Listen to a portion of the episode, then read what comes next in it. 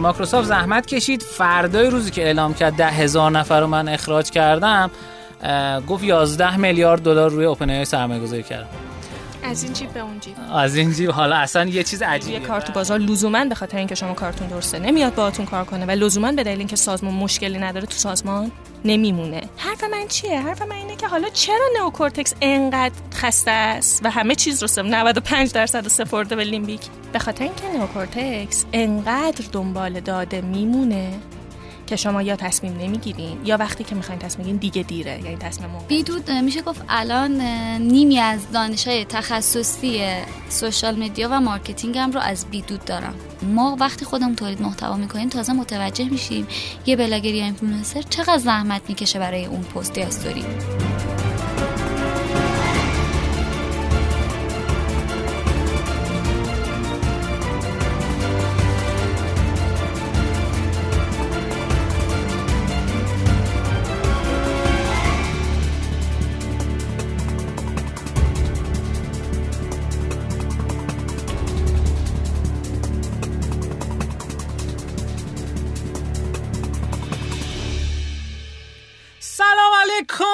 امیر حسین سقط الاسلامی هستم. اینجا رادیو رشتینو فصل هفت قسمت نه.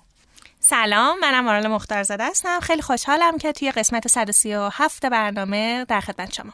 خیلی خوشبخت و خوشحالیم که در خدمت شما هستیم. امیدوارم که پررشد و پرروزی و سرحال و خندون باشید.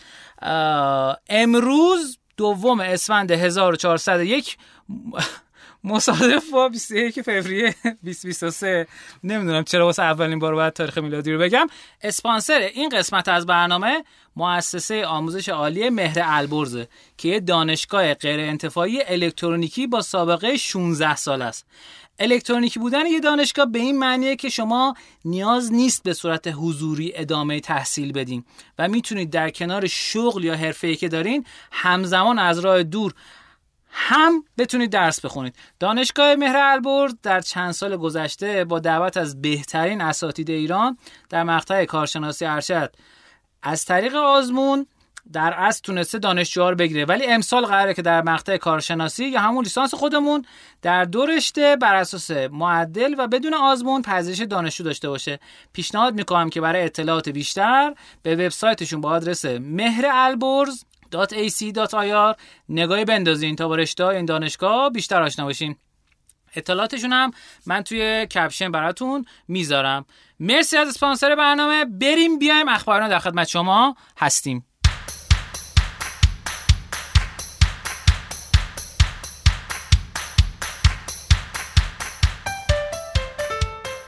تو قسمت اخبار ما اخبار جدید کسب و کاری رو میگیم ولی اولین خبری که می‌خوام خدمتتون بگم این که در خدمت خانم مارال هستیم. خانم مارال به عنوان کوهاست این قسمت در خدمتشون هستیم و با اتفاق آرا تو قسمت بعدی هم می‌تونیم در خدمتشون باشیم. بر همین کوهاست بودن ایشون رو ما می‌ذاریم به کامنت های شما. همطور که کوهاست قبلی هم همین کار کردیم. برای همین یه زحمتی بکشین خانم مارال لطفا توضیح بده که کجا بودی؟ خب سلام مجدد. باعث افتخار منه و خوشحالم که در جمع شما حضور دارم. ارزم به خدمتتون که خب من که شما فرمودید من مارال مختار زادم. خیلی علاقه من و دغدغه من در حوزه کارآفرینی. ارشدم رو کارآفرینی خوندم. دکترام رو کسب و کار هوشمند یا همون بی آی که یکم جنس آیتی داره و یکم من از اون فضای سنتی کسب و کاری کشید بیرون. چند سالی هست که در اکوسیستم کارآفرینی کار می‌کنم هم کار اجرا هم به عنوان مدرس و مشاور و الان هم در واقع کار اجراییم در گروه پژوهشی صنعتی آریاناست. مدیر پلتفرم همآموز هستم و افتخار این رو داشتم که در انتشارات آریانا قلم هم همراهشون باشم. خیلی عمالی. متشکرم از شما. امیدوارم که قسمتی که داریم با هم ضبط کنیم قسمت خوبی بشه. من فقط یه اصلاحیه بگم. ما تو قسمت اول ویژه برنامه هوش مصنوعیمون گفتیم که از اوپن ای آی اومدیم استفاده کردیم برای اینکه تصویر رو بفهمه. اصلاحیه این که تصویر رو به هیچ عنوان نمی‌فهمه. خب مگر این که شما بیاین از لایبرری های در از پرداش تصویر که از خود اوپن ای آی می‌تونن استفاده کنن یا نکنن استفاده بکنید. بر همین اصلاحیه رو به بنده ببخشید. این از دانش کم بنده بود که فهم کردم می‌فهمه. در صورتی که کلا اینجوریه که سازوکارش همطور که مهمون دو چهارم برنامهمون توضیح دادن این شکلیه که یه جاهایشو واقعا حدس می‌زنه و هیچ دیتایی ازش نداره و برسه احتمالات این اتفاق میفته یه نکته نکته بعدی این که از اپ شنوتو شما خیلی خوب می‌تونید استفاده کنید چون سبک سریع و گیروگورایی که کس باکس داره لازمه بعضی جاها فیلتر شکن روشن کنید بعضی موقع فیلتر شکن خاموش کنید اینا رو نداره. و خیلی از اتفاقاتی که می‌تونه توی اپلیکیشن شنوتو بیفته رو شما می‌تونید تجربه کنید از استفاده کنید. خبر خوب بهتون بدم که تو نسخه جدید خیلی بهتر شده و می‌تونید ازش استفاده بکنید. متشکرم از شما. بریم اخبار جدیدی که می‌خوام خدمتتون بگم. متاسفانه یا خوشبختانه بنده دست از سر کچل اوپن ای آی بر نمیدارم و اتفاقی که افتاده این که مایکروسافت زحمت کشید. فردای روزی که اعلام کرد ده هزار نفر رو من اخراج کردم گفت 11 میلیارد دلار روی اوپن ای سرمایه گذاری کردم. از این جیب به اون جیب از این جیب حالا اصلا یه چیز عجیبیه و یه خبری من نمی‌دونم منبعش کجاست. که دوستان که تو ای آی کار می‌کردن گفتن که زیر یکی از اقیانوس های بزرگ دنیا یه تعداد زیادی مثلا ده هزار تا کارت گرافیک رو در از ابتیا فرمودن و اون زیر با هم سریشون کردن برای ترین کردن این سیستم. همونطوری که توی قسمت قبلی توضیح دادم خدمتتون شبکه عصبی و کلا هوش مصنوعی نیاز به این داره که یاد بگیره و اون یادگیریش یادگیری خودکاره. برای اینکه بتونه بفهمه و این پارامتراشو زیاد بکنه نیاز به این داره که منبع پردازشی زیادی داشته باشه. برای همین پیش بینی خود اوپن ای این بود که 20 34 برسه به قدرت مغز انسان توی چت جی بی تی جت جی پی تی چهار. ولی ظاهرا چیزی که من خودم حدس می‌زنم اینه که این زودتر قراره این اتفاق بیفته. حالا در مورد این اخراج ها هم تو قسمت نکاتینو تحلیل خودم رو خدمت شما عزیزان خواهم گفت. ولی این اولین خبر مهمی که قرار بود اتفاق بیفته و خبر دومی که اتفاق افتاد. اصلا یه چیزی بگم گریه همه حضار در بیاد. اون اینه که گوگل گفت این که چیزی نیست. ما خودمون اصلا هوش مصنوعی مرزگان داریم توی شرکتمون. و آمد از یک محصول افتضاح رونمایی کرد به نام گوگل بارد. و یه اتفاق عجیب غریبی افتاد. اونم اینه که در اصل وقتی رونمایی کرد از این محصول خب من لینکی پیدا نکردم ازش استفاده بکنم. اما یه شخصی اومده بود یه سوالی در مورد این تلسکوپ اسمش یادم رفت. این تلسکوپی که جدید بود خیلی ازش سر صدا بود. که خارج از جو زمین بود و اینها. از اون اومده بود ازش سوال پرسیده بود و جواب اشتباه داده بود و اون جواب اشتباه رو گوگل توییت کرده بود. همین باعث شد 8 درصد ارزش سهام گوگل ریزش کنه. به این ریزش سهام 100 میلیارد دلار ارزشش بوده. خب؟ و شما عدد رو فقط ببینید. مایکروسافت 10 میلیارد دلار 11 میلیارد دلار سرم نزدیک 11 میلیارد دلار سرمایه گذاری کرد. این با اینکه سری می‌خواست خودشو برسونه 100 میلیارد دلار زرک البته خب بازگشت داشت دیگه یعنی این ریزشه اتفاق افتاد و متوجه شد که نباید وارد این فضا بشه وارد فضایی بشه که شاید توش تخصص نداره یا براش ساخته نشده. من می‌خوام تو نکاتینو در مورد دو تا موضوع صحبت کنم. یکی در مورد این اخراج ها دو در مورد marketing plan ی که OpenAI داشته و من دو هفته است دارم در موردش فکر می‌کنم و بررسی می‌کنم و خیلی جذابه. حالا اخبارینه چهارمی که می‌خوام خدمتتون عرض کنم سرمایه گذاری مجموعه داتین بر روی بلوطه مجموعه بلوط. در از خب مجموعه داتین خب مجموعه بزرگیه تو حوزه تا اونجا که می‌دونم هم فینتک کار می‌کنه هم حوزه های مختلف. روی مجموعه بلوط کار در سرمایه گذاری کرده. اپلیکیشن بلوط 120 هزار تا کاربر فعال داره و حدود 40 درصد این کاربرها اطلاعات سجامی خودشون رو وارد کردن. و نزدیک به سی میلیارد تومان توسط این کاربران سرمایه گذاری اتفاق افتاده. و خب این اتفاق خوبیه دیگه. اینکه با این سرمایه گذاری ها خیلی اتفاقات خوبی میفته اگه خاطرتون باشه من فکر می‌کنم یه بار در مورد اتفاقاتی که سال 2023 قرار بیفته تو صنعت game فکر کنم صحبت کردیم. صحبت کردیم الیاس ها یاد میاد تو؟ یاد نمیاد. پیش بینی که کرده بودن دسامبر 2022 یه خانومی با position CPO chief product officer از شرکت Homa Games که یکی از top ten ای حوزه hyper casual game تو دنیاست. اومده یه پیش بینی کرده بود که سال دیگه یعنی 2023 به دلیل crisis که داره اتفاق میفته بحرانی که اتفاق میفته شرکت های کوچیک کلا حذف میشن. شرکت متوسط اونی که یکیش AI داشته باشه با هم دیگه ادغام میشن. شرکت های بزرگ هم مجبور میشن layoff شدید بکنن. دو ماه بعد از این اتفاق layoff ها شروع شد. اخراج ها شروع شد. از ده هزار تا تا پنج هزار تا سه هزار تا از IBM و اگه اشتباه کنم IBM فکر کنم بود. IBM بود یاهو بود گوگل بود مایکروسافت بود اینا همه دونه دونه اومدن اخراجشون اعلام کردن. و این سرمایه گذاری این شکلی آدمو یاد اون میندازه. ولی خب ما یه مقدار چون با بازار جهانی فاصله داریم نمی‌تونیم بگیم دقیقا همون اتفاق داره میافته.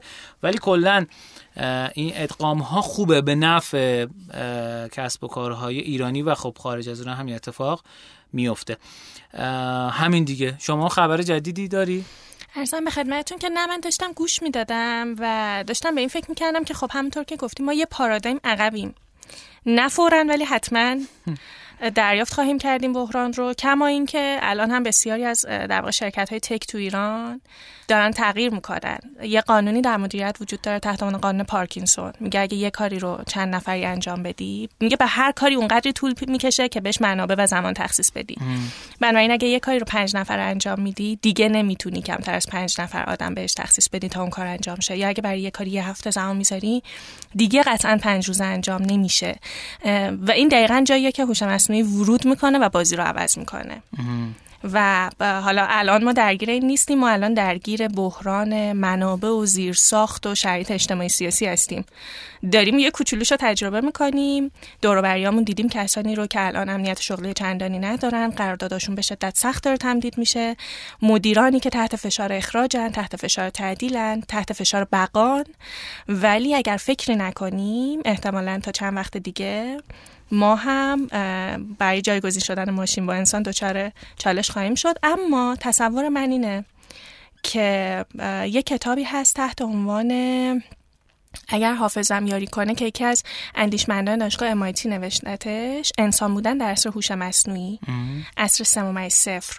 که اونجا میگه که ماشین می‌تونه کارهای در واقع تا حتی سطح شناختی رو انجام بده و سطح ادراکی رو. ولی اونجایی که پای استراتژی به میون میاد و استراتژی چیزی جز انتخاب نیست همچنان این انسانه که به ماشین دستور میده. حالا ولی تا اون موقع حواسمون به business امون باشه. دقیقا. درود بر شما.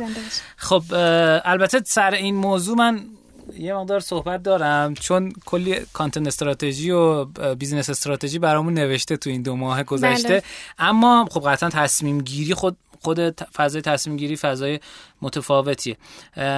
ولی فکر می‌کنم الان داستان اینه که ما چقدر دیتا بهش بدیم بله. و چقدر اون ترین بشه شبکه عصبی حالا یا هوش مصنوعی و کجا بتونه تصمیم بگیره تصمیم درست بگیره یا تصمیم درست رو بریم بذاریم کنار تصمیماتی که مدیران گرفتن ببینیم کدومش داره درست کار می‌کنه. و این اتفاق اتفاق جالبیه. آها یه خبر دیگه هم بود که من یادم رفت اعلام بکنم.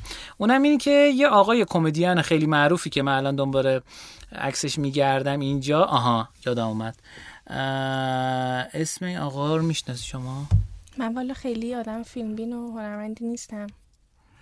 ولی آدم معروفیه اما بپذیرین که آدم از ما بپذیرین آدم معروفیه ولی خب الان احتمالا باز میشه. یه این آقا یک آژانس تبلیغاتی داره. یک بازیگر کمدی خیلی معروفه و رایان رینولدز.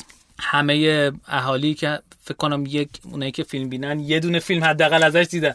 الیاس داره خودشو جر میده اون پشت که معروفه. به خدا معروفه شما بلد نیستین. و اومده بود یک ویدیو منتشر کرد.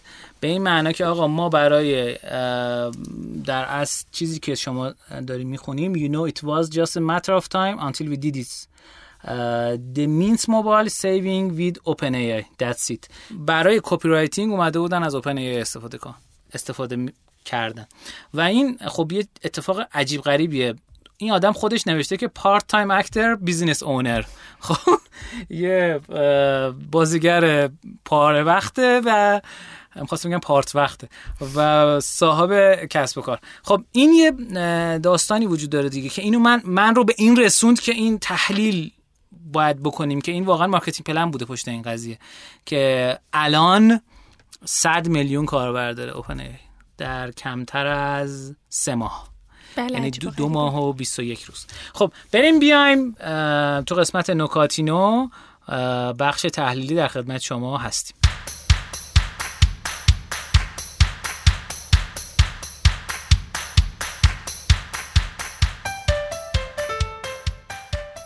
خب تو قسمت نکاتینو ما نکات تحلیلی کسب و کاری رو میگیم. امیدوارم که به درتون بخوره. من دو تا بخش دارم که می‌خوام اینو خدمتتون بگم. بخش اول در خصوص گزارش سایت کریپتو دات کامه که اومده تعداد هولدرهای کریپتو رو در سال 2022 که مارکت در وضعیت خوبی نبوده حدود 39 درصد رشد اعلام کرده. و گفته که از 306 میلیون به 425 میلیون رسیده. اینو دقت بکنید که چه اتفاقی داره میفته. بازار اصطلاحا بازار bear market ه. هم خرس آره خرسی. که برای چی میگن خرسی؟ به خاطر اینکه خرس اینجوری پنجه می‌زنه یعنی داره میره پایین. bull market بازار گاوی شاخه گاو به سمت بالا یعنی بازار داریم به سمت بالا. تو بازار bear market میگن همه business های بذاریم کنار جواب نمیده. اونایی که تو حوزه کریپتو حالا مثلا تو حوزه کریپتو دارم میگن. ولی با توجه به همه اینا اون اتفاق عجیب غریبی که سال 2021 افتاد رشد عجیب غریب بیت کوین که اتفاق افتاد اینا همه باعث نشد که بعدش که بازار ریزشی شد آدم ها دیگه استفاده نکنن دیگه اصطلاحاً ولت جدید درست نشه اینها. ولی چیزی که می‌خوام خدمتتون بگم اینه که چیزی که گزارش داره میگه اینکه هولدرها بیشتر شدن بیشتر از این که دنبال این باشن که خرید و فروش کنن نگه داشتن. و دنبال اینن که ببینن آینده داره چه اتفاقی میفته این تحلیل اولی بود که می‌خواستم خدمتتون عرض کنم. تحلیل دوم بحث تعدیل کار بود که تو اخبار اینا خدمتتون گفتم. چند تا اومدن اعلام کردن دلیل برای این تعدیل های بسیار زیاد. چون اینکه مجموعا مثلا 5 تا شرکت بسیار بزرگ که همشون مثلا یونیکورنن این ارزش شرکت بیشتر از یک میلیارد دلاره. اینا اومدن یه تعداد زیادی مثلا 50 60 هزار نفر رو اخراج کردن. دلیل اولی که اومدن اعلام کردن اینه که آقا ما به خاطر هوش مصنوعی اومدیم این کار کردیم. در صورتی که من موافق این حوزه نیستم. یه سری دیگه اومدن اعلام کردن که ما به خاطر اینکه crisis قرار اتفاق بیفته این پیش بینی می‌کنن که از quarter دوم یعنی از بعد مارچ 2023 قرار تو کل دنیا اقتصاد در از collapse کنه. collapse کنه. یه دلیلش رو میگن جنگ اوکراینه و اتفاقاتی که داره با روسیه اتفاق میفته خب یک قطب اقتصادی دنیاست روسیه.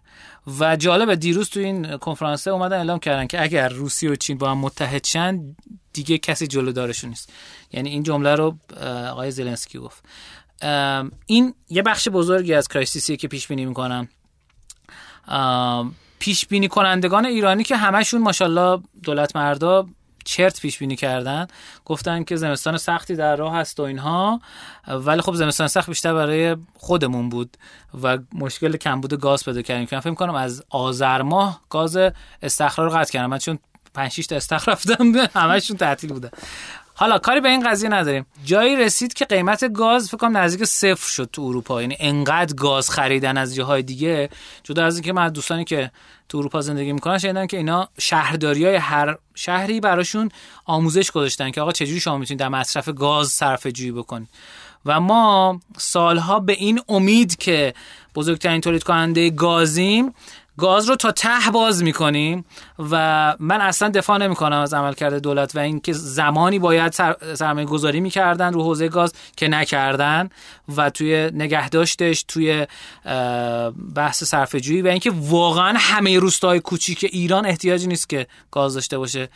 به این دلیل که آقا خیلی از شهرهای حتی بزرگ داره از روش های دیگه ای تو اروپا آمریکا استفاده می‌کنن به جز گاز برای گرم کردن خودشون برای پخت و بس از برق دارن استفاده می‌کنن. خیلی تجدید پذیرتر از گازه و اتفاقات این چنین. من متخصص این حوزه نیستم برای همین فقط در حد اینکه این دو تا خبر بذارم کنار هم میگم. ولی چیزی که می‌فهمم که crisis در راه هست و بهترین time ی که میگن دنیا خارج میشه این crisis نیمه دوم 2024 دلیل دومم بیشتر به نظر عقلی می‌رسه اینکه به crisis مربوط باشه اما دلیل سوم اینه که چون crisis قرار اتفاق بیفته و قرار کمی تورم توی آمریکا اتفاق بیفته این ابلاغیه که دولت مرده آمریکایی دادن که تعدیل کنید. برای اصلاح بازار. برای اصلاح بازار و اینکه آدم ها کمتر خرج کنن. بله. خب و وقتی پول کمتر داشته باشی کمتر خرج می‌کنین کمتر این جریان نقدینگی اتفاق میفته و شرایط کمی تحت کنترل تر در میاد. این سومی به نظر من منطقی تره دومی همچنین اولی که اصلا دور از ذهنه. چون خب همونه که داشتن یه کاری انجام میدن همون کار رو با اوپن انجام بدن. اینکه یهو ده هزار نفر فردا بیان ببینن اکانتشون بسته است این منطقی نیست. این نظریه بنده تو این حوزه اما سومی هم باز مرتبطه با همین فضا که تمام کسایی که شروع کرده بودن رو حوزه ای آی کار می‌کردن اینا اومدن از این هایپ اوپن ای استفاده کردن و کلی ابزار معرفی کردن. من چند تاشو الان خدمتتون می‌خونم. مثلا ChatGPT که مثلا خودش اومده معرفی کرده solve anything. هر چیزی رو حل می‌کنی. خب واقعا این درست نیست. یعنی چت به اینترنت وصل نیست و صحبت که ما کردیم پلی که به اینترنت وصله و می‌تونه crawl کنه می‌تونه بخونه می‌تونه بفهمه و اینها. Jasper AI براتون متن می‌نویسه. Synthesia که فوق العاده است. پیشنهاد می‌کنم حتما برید اون قسمتی که با آقای افشین زندی صحبت کردیم. ایشون معرفی کرده ما ما استفاده کردیم. خیلی عالیه. انگار یک انسان واقعی نشسته. به چه می‌دونم 20 زبان مختلف اون متنی که نوشتین شما رو میگه و اصلا عجیب غریبه. اسپل می‌کنم. S Y N T H E S I A. این دیگه می‌تونید بزنید 15 سال قبل دوباره بشنوید. من دوباره تکرار می‌کنم. لاور ای آی به نام دو نات پی اسمش. دو نات پی سرچ کنید. یا ساخت art بر اساس عکس که از همون سیستم OpenAI میاد به نام DALL-E DALL-E دو که زیاد خوب نیست. Midjourney خیلی از اون بهتره. پیشنهاد می‌کنم Midjourney استفاده بکنید. auto-post social media داره به نام Repurpose AI براتون essay می نویسه برای دانشگاه یا هر جا دیگه که می‌خواین. به نام Jenni ای آی جی ای ان ان آی 3D مدلینگ انجام میده. T O M E. تام ترک تایم می‌کنه. تایملی خیلی تمیز و مرتب. متن شما رو تبدیل به صحبت می‌کنه. به نام مورف M U R F. هر کاری اینا پیدا نکنید تشی آی بذارید. مولتی پرپس چت بات که اسمش چت بات لایو این ابزارا معرفی کردم. برای اینکه بگم یک اتفاق دیگه ای داره تو دنیا میفته اونم داستان این که خیلی از ابزاری که قبلا رو حوزه AI بودن و از این hype استفاده کن الان پریدن وسط این hype دارن ازش لذت می‌برن. و آخرین باری که صحبت کردیم این که فکر کنم مثلا گفتیم چهل میلیون کاربر الان رسیده به 100 میلیون کاربر و خیلی اتفاقات عجیب غریبی داره میفته. من فکر می‌کنم که تمام اتفاقی داره میفته شانسی و ارگانیک و اینا نبوده. marketing plan پشتش بوده. وقتی یک بازیگر اومده و داره promote می‌کنه تو صفحه شخصیش جلو دوربین نشسته. نور رو صورتشه. این به معنای اینه که همه چی کارگردانی شده است. اینکه اینفلوئنسرها دونه دونه شروع کردن تو یوتیوب از کار کرده با ChatGPT نوشتن و این باعث شد که 100 میلیون کاربر خیلی زیاده توی ما. خیلی. اصلا تو تاریخ همچین اتفاق نیفتاده.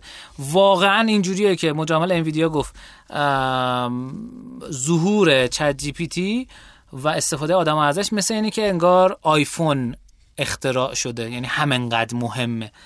و بیل گیتس هم فکر جمله شبیه این گفت که حوزه تکنولوژی به قبل و بعد از OpenAI تقسیم میشه, تقسیم میشه. من اون رو که این رو استوری کردم اون روز که این استوری کردم یکی دوستان گفت اون که باید اینو بگه دیگه سرمایه گذاری کرده. خب حرفش اگه درست باشه میپذیریم. اشتباه باشه مثل زمستان سخت قبول نمی کنیم خب در خدمتتون هستیم با قسمت خانم مارال. بسیار علی باعث افتخاره. مرسی. ارزم به خدمتتون که من تو این قسمت خیلی خلاصه سعی می‌کنم در مورد دغدغه خودم صحبت بکنم و اون اینه که ما الان توی شرایطی قرار داریم که خوشبختانه متاسفانه هیچ پاسخ درستی برای مسائلمون وجود نداره. و فکر می‌کنم که ما قبلا تو کسب و کار با این سرکار داشتیم تقریبا عادت داریم بهش. ولی الان پاش رو گذاشته روی مرزهای زندگی شخصی و اجتماعیمون. بله. و این رو احتمالا توی سه چهار ماه اخیر هم بیشتر تجربهش کردیم. می‌خوام در مورد یکم می‌خوام شناختی در مورد موضوع صحبت بکنم. احتمالا گریزی به نحوه پردازش اطلاعات تو مغز خودمون می‌زنیم. احتمالا یکم در مورد تصمیم گیری و حل مسئله صحبت می‌کنیم. در نهایت هم امیدوارم یعنی مطمئنم همه ما این شرایط رو تجربه کردیم ولی امیدوارم نسبت به اون لحظه ای که در واقع رفتار مشابهی داشتیم یه آگاهی جزئی پیدا بشه و یه سر نخی به ما بده برای اینکه اون در واقع ادامه راه رو پیش بریم و در موردش مطالعه کنیم و تغییر ایجاد بشه. ارزم به خدمتتون که سی بی سایت چند سال پیش اومد یه گزارشی داد که تو این بله. گزارش دو تا نمودار بود. من تلاش می‌کنم این نمودارا رو توی ذهن شما بکشم. نه یه نمودار تو می‌تونی چیزش هم لینکش هم بدیم لینکش هم بهتون میدم. بله. حتما. نمودار بالا نرخ شکست استارتاپ ها در شرایط رونق و رکود اقتصادی اگر حافظم درست یاریم بکنه سال 1990 بله. تا 2010 یا 2015 درسته. رونق رو خط آبی تصور کنید رکود رو خط قرمز. این دو خط بر هم مماس بود تقریبا. نمودار پایین رو تصور بکنید. نرخ شکست استارتاپ ها در سالهای متفاوت که تو این سالها شرایط سیاسی شرایط اقتصادی شرایط ارزم به خدمتتون تکنولوژی همه چی تغییر کرده. و باز هم این خطوط متفاوت که یکیش مثلا سال 1990 یکیش 1995 یکیش 2000 هر پنج سال اینا بر هم مماسن. من به نظرم این گزارش سی بی اینسایت به نظر ساده اومد ولی خیلی حرف پشتشه و احتمالاً در واقع روانشناسان سازمانی کنشگران اجتماعی کسایی که تو حوزه علوم شناختی کار می‌کنن مدیران منابع انسانی خیلی باید حواسشون رو جمع کنن. بله. چی میگه؟ میگه دلیل اصلی شکست business ها و CB Insights این کار رو در چند تا کشور دنیا انجام داد که فکر می‌کنم ترکیه هم جزوش بود.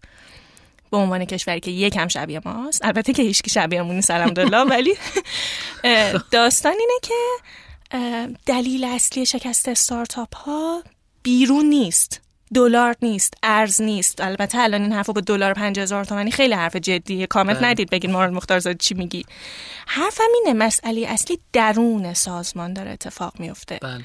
درون ذهن مدیر داره اتفاق میفته. زمانی که باید تصمیم بگیره زمانی که دنیا رو از چه لنزی نگاه می‌کنه. و اینجا علوم شناختی وارد میشه و به نظرم خیلی از سوالاتی که ما در مدیریت نمی‌تونستیم بهش پاسخ بدیم الان اینجا کم کم میشه بهش پاسخ داد. رفتم رو منبر کنترلم کنید تایمم که چیز شد. یه نکته ای که به ذهنم رسید من همیشه اون موقعی که من دانشجو لیسانس بودم دانشجو ارشد بودم. همش داشتم بخوام فکر می‌کردم آقا جان چه شکلیه که ما این همه از استراتژی حرف می‌زنیم؟ هیچ کاری نمی‌تونیم بکنیم. کلی کنفرانس استراتژی اصلا این اسناد استراتژی که ما می‌نویسیم و خاک می‌خوره چرا هیچ کاری نمی‌کنن؟ به مرور متوجه شدم. ببینین هم همتون به این فکر کنین دوستان. استراتژی تو ذهنتون. الان شما امروز اینجا میشه تعریفی از استراتژی؟ همینجوری بگی. مثلا مثلا بگیم استراتژی در از یه سند بالادستی توی حالا شرکت های بزرگتر چیزی که من بلدم. این که مشخص می‌کنه که ما چجوری قراره به اون هدفی که قراره برسیم برسیم سازمان مشخص مثلا راه و روش رسیدن به هدف مثلا بگیم. این که از یک نقطه معمول به یک برنامه عملیاتی این که از یک نقطه معمولی به یک نقطه ایدئالی حرکت بکنیم. شما سعی کنین مفهوم انتخاب رو از دل هر تعریفی که تو ذهنتونه بکشید بیرون. معنی داره استراتژی؟ نه. نه دیگه. انتخاب آیا موضوع ادراکی و شناختی هست یا نه؟ بله. بله. و ولی من توی کتاب های کلاسیک توی دانشگاه توی مدارس کسب و کار میگم استراتژی می‌خوای بنویسی بسیار عالی. فرینداتو بچین معماری سازمان رو درست کن ساختارش رو درست کن رقباتو ببین. اوکی خیلی عالیه ولی من در نهایت باید انتخاب کنم. و انتخاب برای من سخته چون امنیت روانی من به خطر میندازه. پس من میام راه نسیخ بسوزه نه کباب رو می‌برم جلو راه میانه. که در نهایت هم سیخ میسوزه هم کباب. میشه مثل زمستان سردمون. می‌دونی؟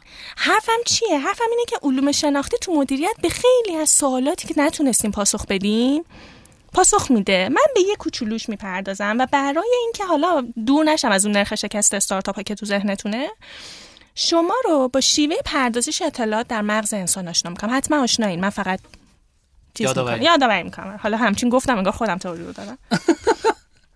ببینین مغز سه بخش اصلی داره. ساقه مغز سیستم limbic و نوکورتکس. ساقه مغز که اونجایی است که حیات ما رو کنترل می‌کنه نفس می‌کشیم پلک می‌زنیم گردش خون جریان داره. خیلی هم دست خودمون نیست. تقریبا میشه گفت کاملا ناخودآگاه. منت بذاره سرمون. منت بذار سرمون. یکم بده, بده دست ما. فرمونو که اونم شما چقدر می‌تونین نفستون رو نگه دارین؟ چقدر می‌تونین پلک نزنین؟ به محض اینکه حیات ما به خطر بیفته باز هم فرمون رو از ما خواهد کرد پس کاریش نداریم. خیلی کنترلی هم روش نیست.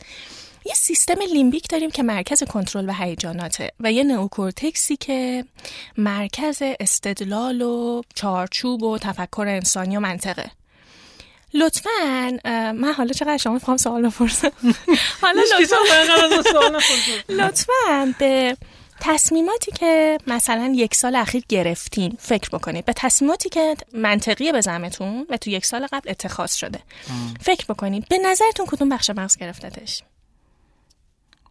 فکر می‌کنم خودکار این اتفاق افتاده بیشتر تا اینکه یعنی به صورت احساسی من بهش درست میگین. شاید جالب باشه بدونین 95 درصد تصمیمات منطقی ما رو در زندگیمون لیمبیک هیجانیمون می‌گیره. و ما اگه این رو بفهمیم خیلی شاید عوض میشه. یعنی مشتری با لیمبیکش از شما خرید می‌کنه. لزوما به خاطر اینکه محصولتون کار می‌کنه نمی‌تونیم بفروشینش. لزوما به دلیل اینکه کاراست نمی‌تونیم بفروشیمش اون نیروی کار تو بازار لزوما به خاطر اینکه شما کارتون درسته نمیاد باهاتون کار کنه و لزوما به دلیل اینکه سازمان مشکلی نداره تو سازمان نمیمونه. حرف من چیه؟ حرف من اینه که حالا چرا نئوکورتکس انقدر خسته است و همه چیز رو 95 درصد سپرده به limbic؟ به خاطر اینکه نئوکورتکس انقدر دنبال داده میمونه که شما یا تصمیم نمی‌گیرین یا وقتی که می‌خواین تصمیم بگیرین دیگه دیره یعنی تصمیم منقضی شده. به مهاجرت به ازدواج به طلاق به تغییر شغل فکر کنین. خب. یعنی خیلی دیتا دریون نگاه میگه وای میسه میگه من من مار مختارزه اصلا 97 دارم میرم. هر کی من میگم من دارم میرم و یعنی رفتم, رفتم. حالا چرا؟ به خاطر اینکه نوکورتکس من هرش ما رو بذار من کم دیگه دیتا بگیرم. که اون وقت تو کجا بری بهتره چی بخونی بهتره اصلا اونجا چی کار کنی؟ خوبه اصلا بری نری. همینجوری اون داره فکر می‌کنه منم دارم تو ایران همینجوری میرم میرم جلو. حرفم اینه که به این فکر بکنیم این حرفی که الان من خدمت شما عرض کردم نتایج تحقیقات هاروارد در مقاله با این عنوانه که چرا رهبران خوب تصمیمات بد می‌گیرن. هاروارد میگه اشتباه افراد از اشتباه در داوریشون اتفاق میفته حالا لیمبیک چجوری این کار بر ما می‌کنه؟ ببینین ما تو فلسفه یه چیزی داریم تحت عنوان نمی‌دانم که نمی‌دانم. بهش میگن جهل مرکب. لیمبیک چی کار می‌کنه؟ لیمبیک عزیز ما میاد از تجربیات شما ظرف می‌سازه. و داده های جدید رو میریزه تو ظرف تجربیات قبلی و ما یک اشتباه رو بارها بارها تکرار می‌کنیم چه احساس می‌کنیم شاید برای ما آشناست. و خورده هم بر ما نمیشه گرفت چون مغز ما سازماندهی شده برای این شیوه تفکر. خیلی میشه در موردش حرف زد. من چون وقتم کمه ازش گذر می‌کنم. حالا کامنت رو می‌خونیم ببینیم اگه براشون جذاب بود ادامهش میدیم. الان می‌خوام در مورد یه موضوع دیگه ای صحبت کنم که اگه این رو در موردش بدونیم یعنی این مقدمه لازم بود برای فهم اون مسئله. آدم گرانت یه در واقع عزیز دل همه ما هر کسی که توی حوزه مدیریت و توسعه فردی کار می‌کنه یک بار اسم ایشون رو شنیده استاد تم جوانترین استاد تم دانشگاه وارتون و کسی که حرف فری گفتن داره. آخرین کتابش تینک اگین یه کتابی یا هم بازندیشی یه حرفی می‌زنه میگه ما معمولا وقتی می‌خوایم تفکر کنیم ممکنه سه تا لباس تنمون کنیم. لباس وز لباس بازپرس و لباس سیاستمدار. تو لباس وز باورهای مقدسمون نباید در خطر قرار بگیرن. بالای منبر میریم تا از آرمان هامون دفاع کنیم و هر کسی جز ما هر چی بگه داره اشتباه می‌کنه و روبروش وای میسیم. یعنی این تعصب ما تبدیل میشه به ایدئولوژی موشای آشنایی احتمالا برای همه. بله. یه موقع دیگه میاد و هممون داریم این رو در خودمون یعنی من کارآفرینی رو می‌شناسم که شکستش قطعی بود روی business model و pitch deck ولی نقش واعظ رو پوشیده بود و بهم گفت مختارزاده تو نمی‌فهمی من دارم چیکار می‌کنم همینطوری کوتاه براتون بگم چون کلا فکر کنم یه دقیقه و نیم زمان دارم.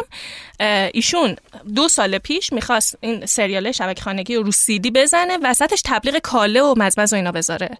و من سوال این بود که اصلا دیویدی پلیر تو خونه هست؟ و می‌گفت هست تو تو نمی‌دونی. خب. این این میشه لباس باعث. یه وقتی دیگه ما لباس بازپرس تنمونه. یعنی من خیلی کار ندارم خودم چی کارم. من می‌خوام ببینم استدلال دیگران چه نقصی داره. و می‌خوام این دلایل رو ردیف می‌کنم تا به شما ثابت کنم دارین اشتباه می‌کنیم ما در نقش مدیر خیلی این لباس تنمون میره. و الان هم به نظرم خیلی همون قاضی دیگری شدیم در اجتماع و در محیط کار و در یکی این داستان و دیگری لباس سیاستمداره من فقط دلم می‌خواد نظر مخاطبم رو جلب کنم ثابت کنم حق با منه. برای اینکه این اتفاق بیفته از این لباس به اون لباس از این حس به اون حس حرکت می‌کنم. و چیزی که قربانی میشه فرهنگه. چرا این حرفا رو دارم می‌زنم؟ این حرفا رو دارم می‌زنم که در شرایط حساس کنونی تنها متغیر قابل کنترل برای کسب و کارهای ما شخص مدیره و آدم هایی که آدم هایی که باهاش کار می‌کنن هم کمتر. خود شخص مدیره.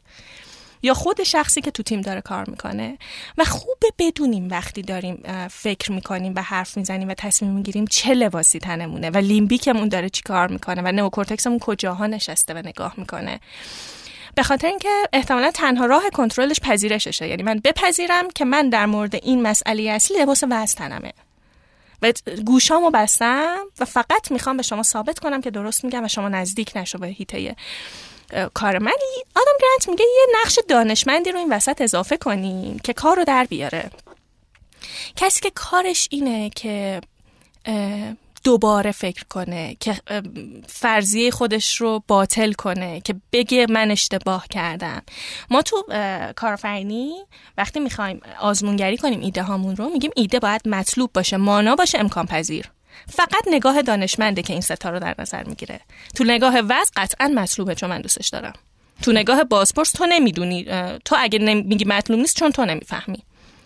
تو لباس سیاستمدار هر چی تو بگی. خب حرفم اینه که به نظرم میاد این نگاه دانشمنده این نگاه در واقع از نو نگاه کردن از نو چیدن آدمگران تو این کتابش میگه یه داستانی هست که میگن قورباغه رو تو آب بذاری آب جوش بیاد کم کم نمیاد بیرون. اشتباه می‌کنن. این ماییم. این انسان ها که اینجا قورباغه رو بهشون تهمت زدن. و میاد بیرون و میاد بیرون. نکته نهایی این که خطر بزرگی نه هرچی باهوش در باشین این لباسا بیشتر به تنتون می‌خوره. چون لیمبیکتون با سرعت بیشتری الگو می‌سازه و قالب درست می‌کنه. امیدوارم موضوعات بیشتری دیدین تا حالا و اصلا خیلی سریع لیمبیک قالب می‌سازه. چون فرآیند پردازش در مغز شما بیش از دیگران داره اتفاق میفته و بیش از دیگران درگیر تعصبی امیدوارم که الان یادمون بیاد حین این صحبتی که کجاها چه لباسی تنمون بوده و لاقل توی موقعیت مشابه دیگه بدونیم که چرا داریم این کار رو انجام میدیم. اصلا یه تمرینی می‌تونیم بکنیم. اونم این که تو یه روز بیایم همه تصمیماتمون رو بنویسیم. بله. فکر کنم نمی‌دونم یه جایی اینو خوندم که و بنویسیم که روبروش بنویسیم اینو با کدوم قالب لباس, لباس آره. خیلی به نظرم کمک کنه من خیلی برام با که یک کتابی میخوندم. میگفتش که اگه می‌خواید ببینید business تون KPI ش چیه بیاید براش آگهی در واقع ترحیم بنویسین. خودتون تیمتون جدا جدا بنویسین. این business توی این روز به این دلیل تو این سن و سال مرد. و ببینید کجاها تکرار میشه توسط تیمتون. و ببینید اونجاها چه لباسی تنتونه. چقدر عجیب. خیلی عالی. زنده باشین. خوشحال شدم. سلام سلامت باشی. تمام نشد هنوز؟ من دیگه رفتم. من جمع. خب بریم بیایم. آموزینا در خدمت شما هستیم.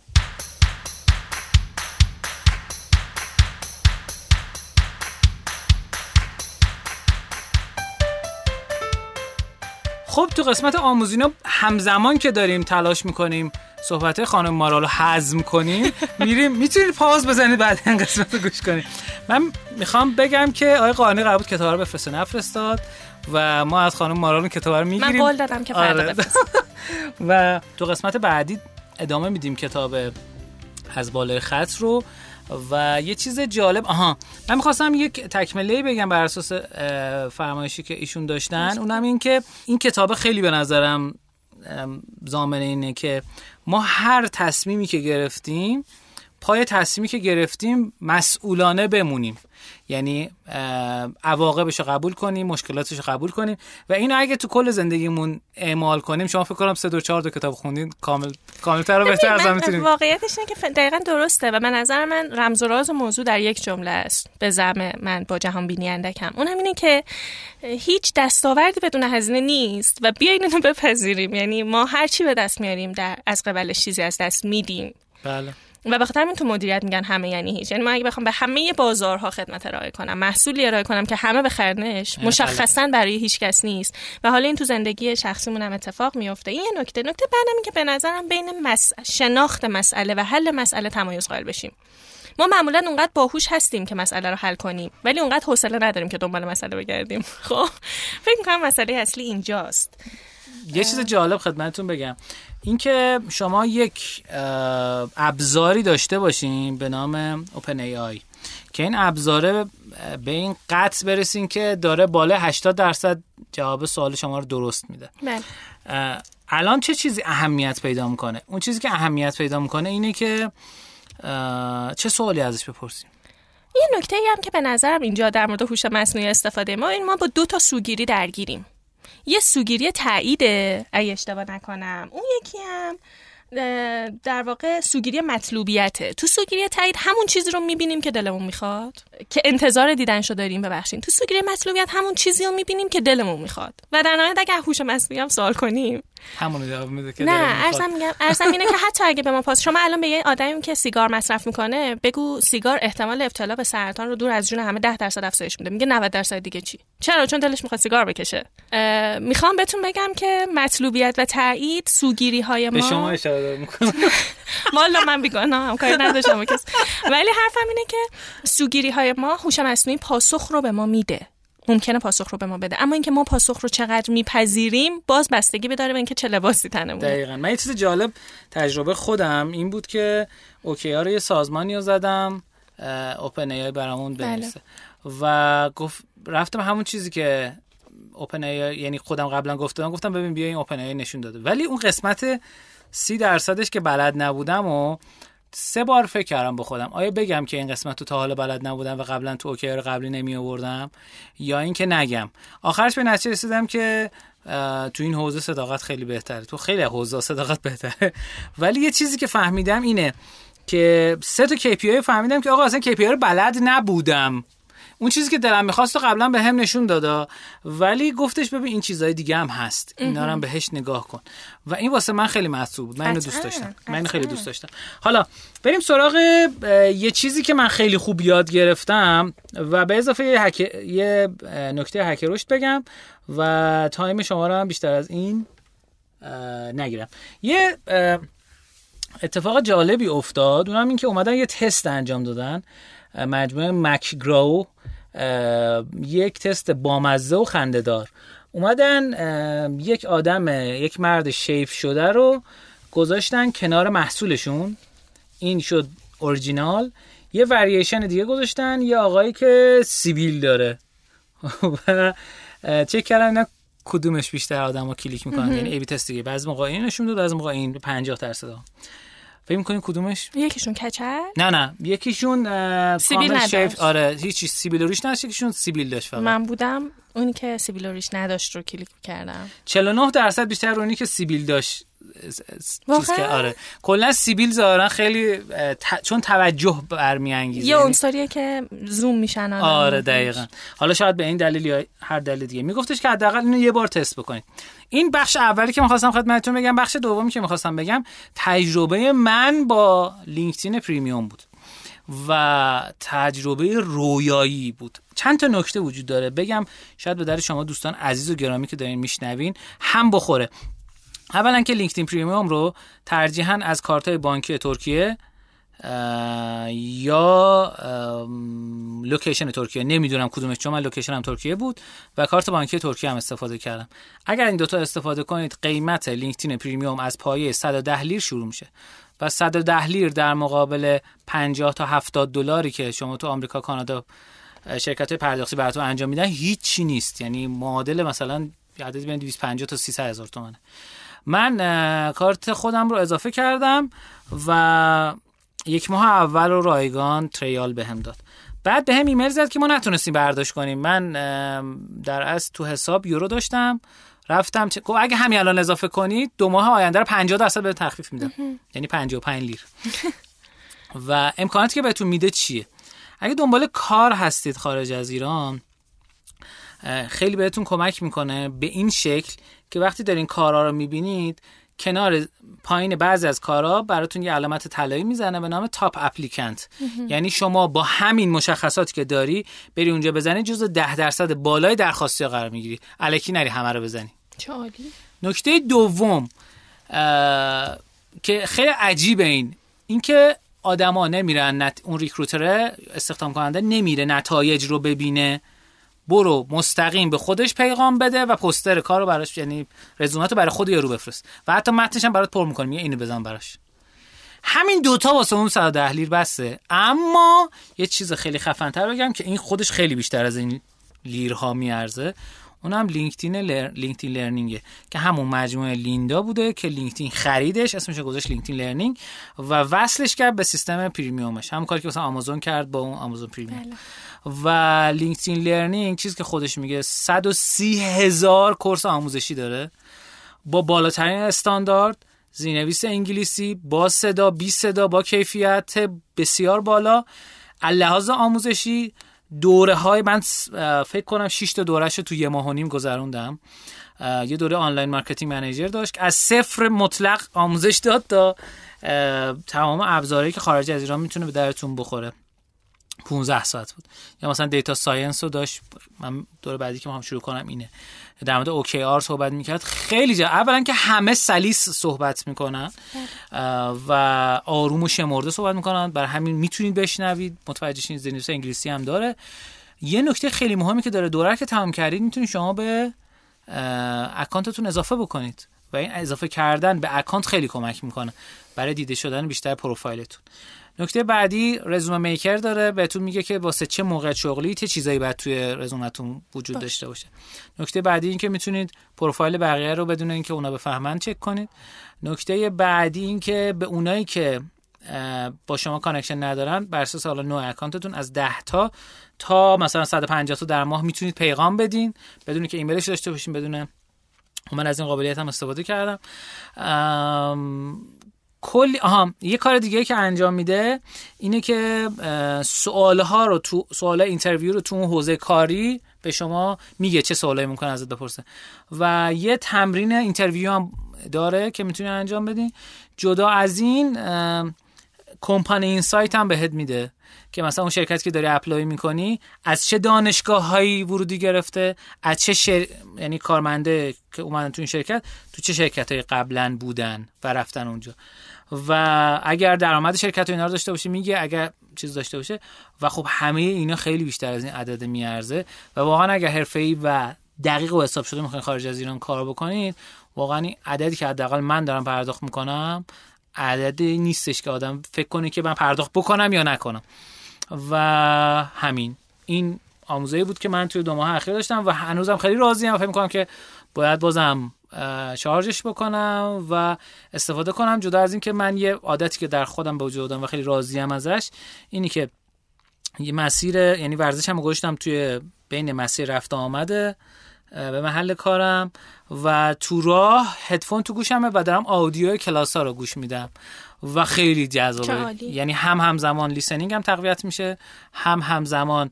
من البته خب برای اینکه listening تقویت شه اینا چون خیلی شمرده صحبت می‌کنن می‌ذارم روی یک و نیم ایکس. برای اینکه اونایی که سریعتر صحبت می‌کنن بفهم بفهمم.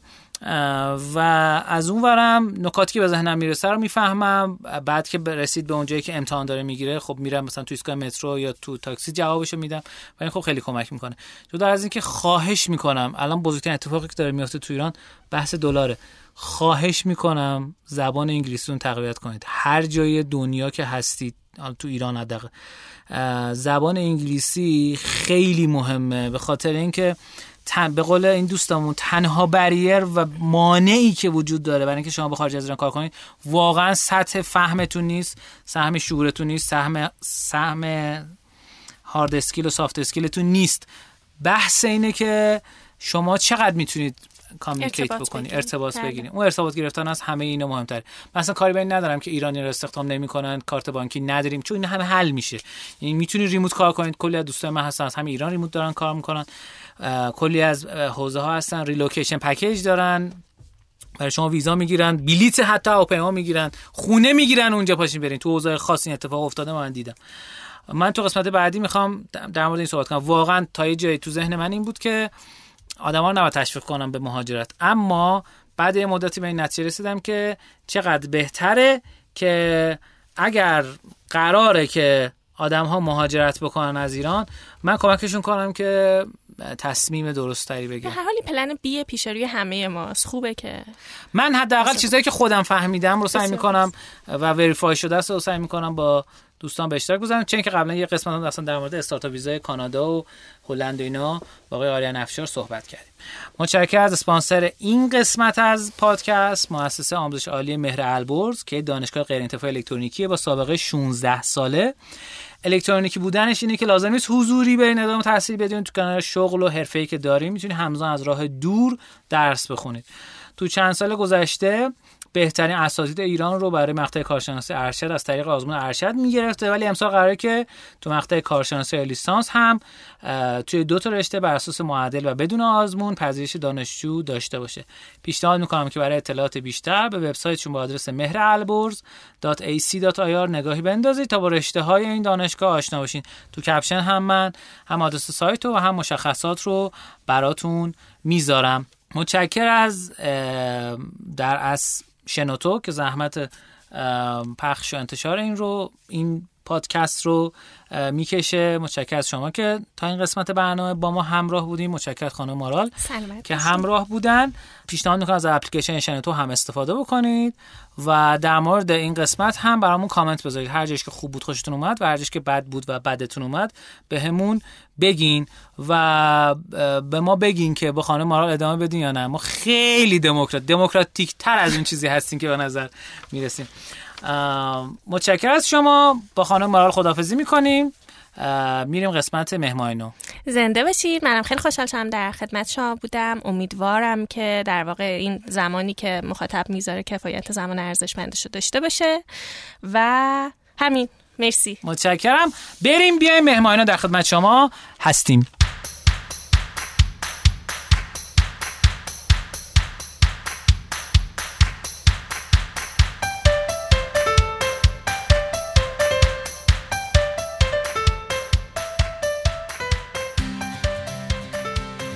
خب تو این قسمت از رادیو ما یک مهمان عزیز و گرانقدر داریم که افتخار دادن تشریف آوردن توی استودیو شنوتو. و در خدمتشون هستیم. خواهش می‌کنم خودتون معرفی بفرمایید. سلام به همه عزیزان. من پریسا جوکار هستم.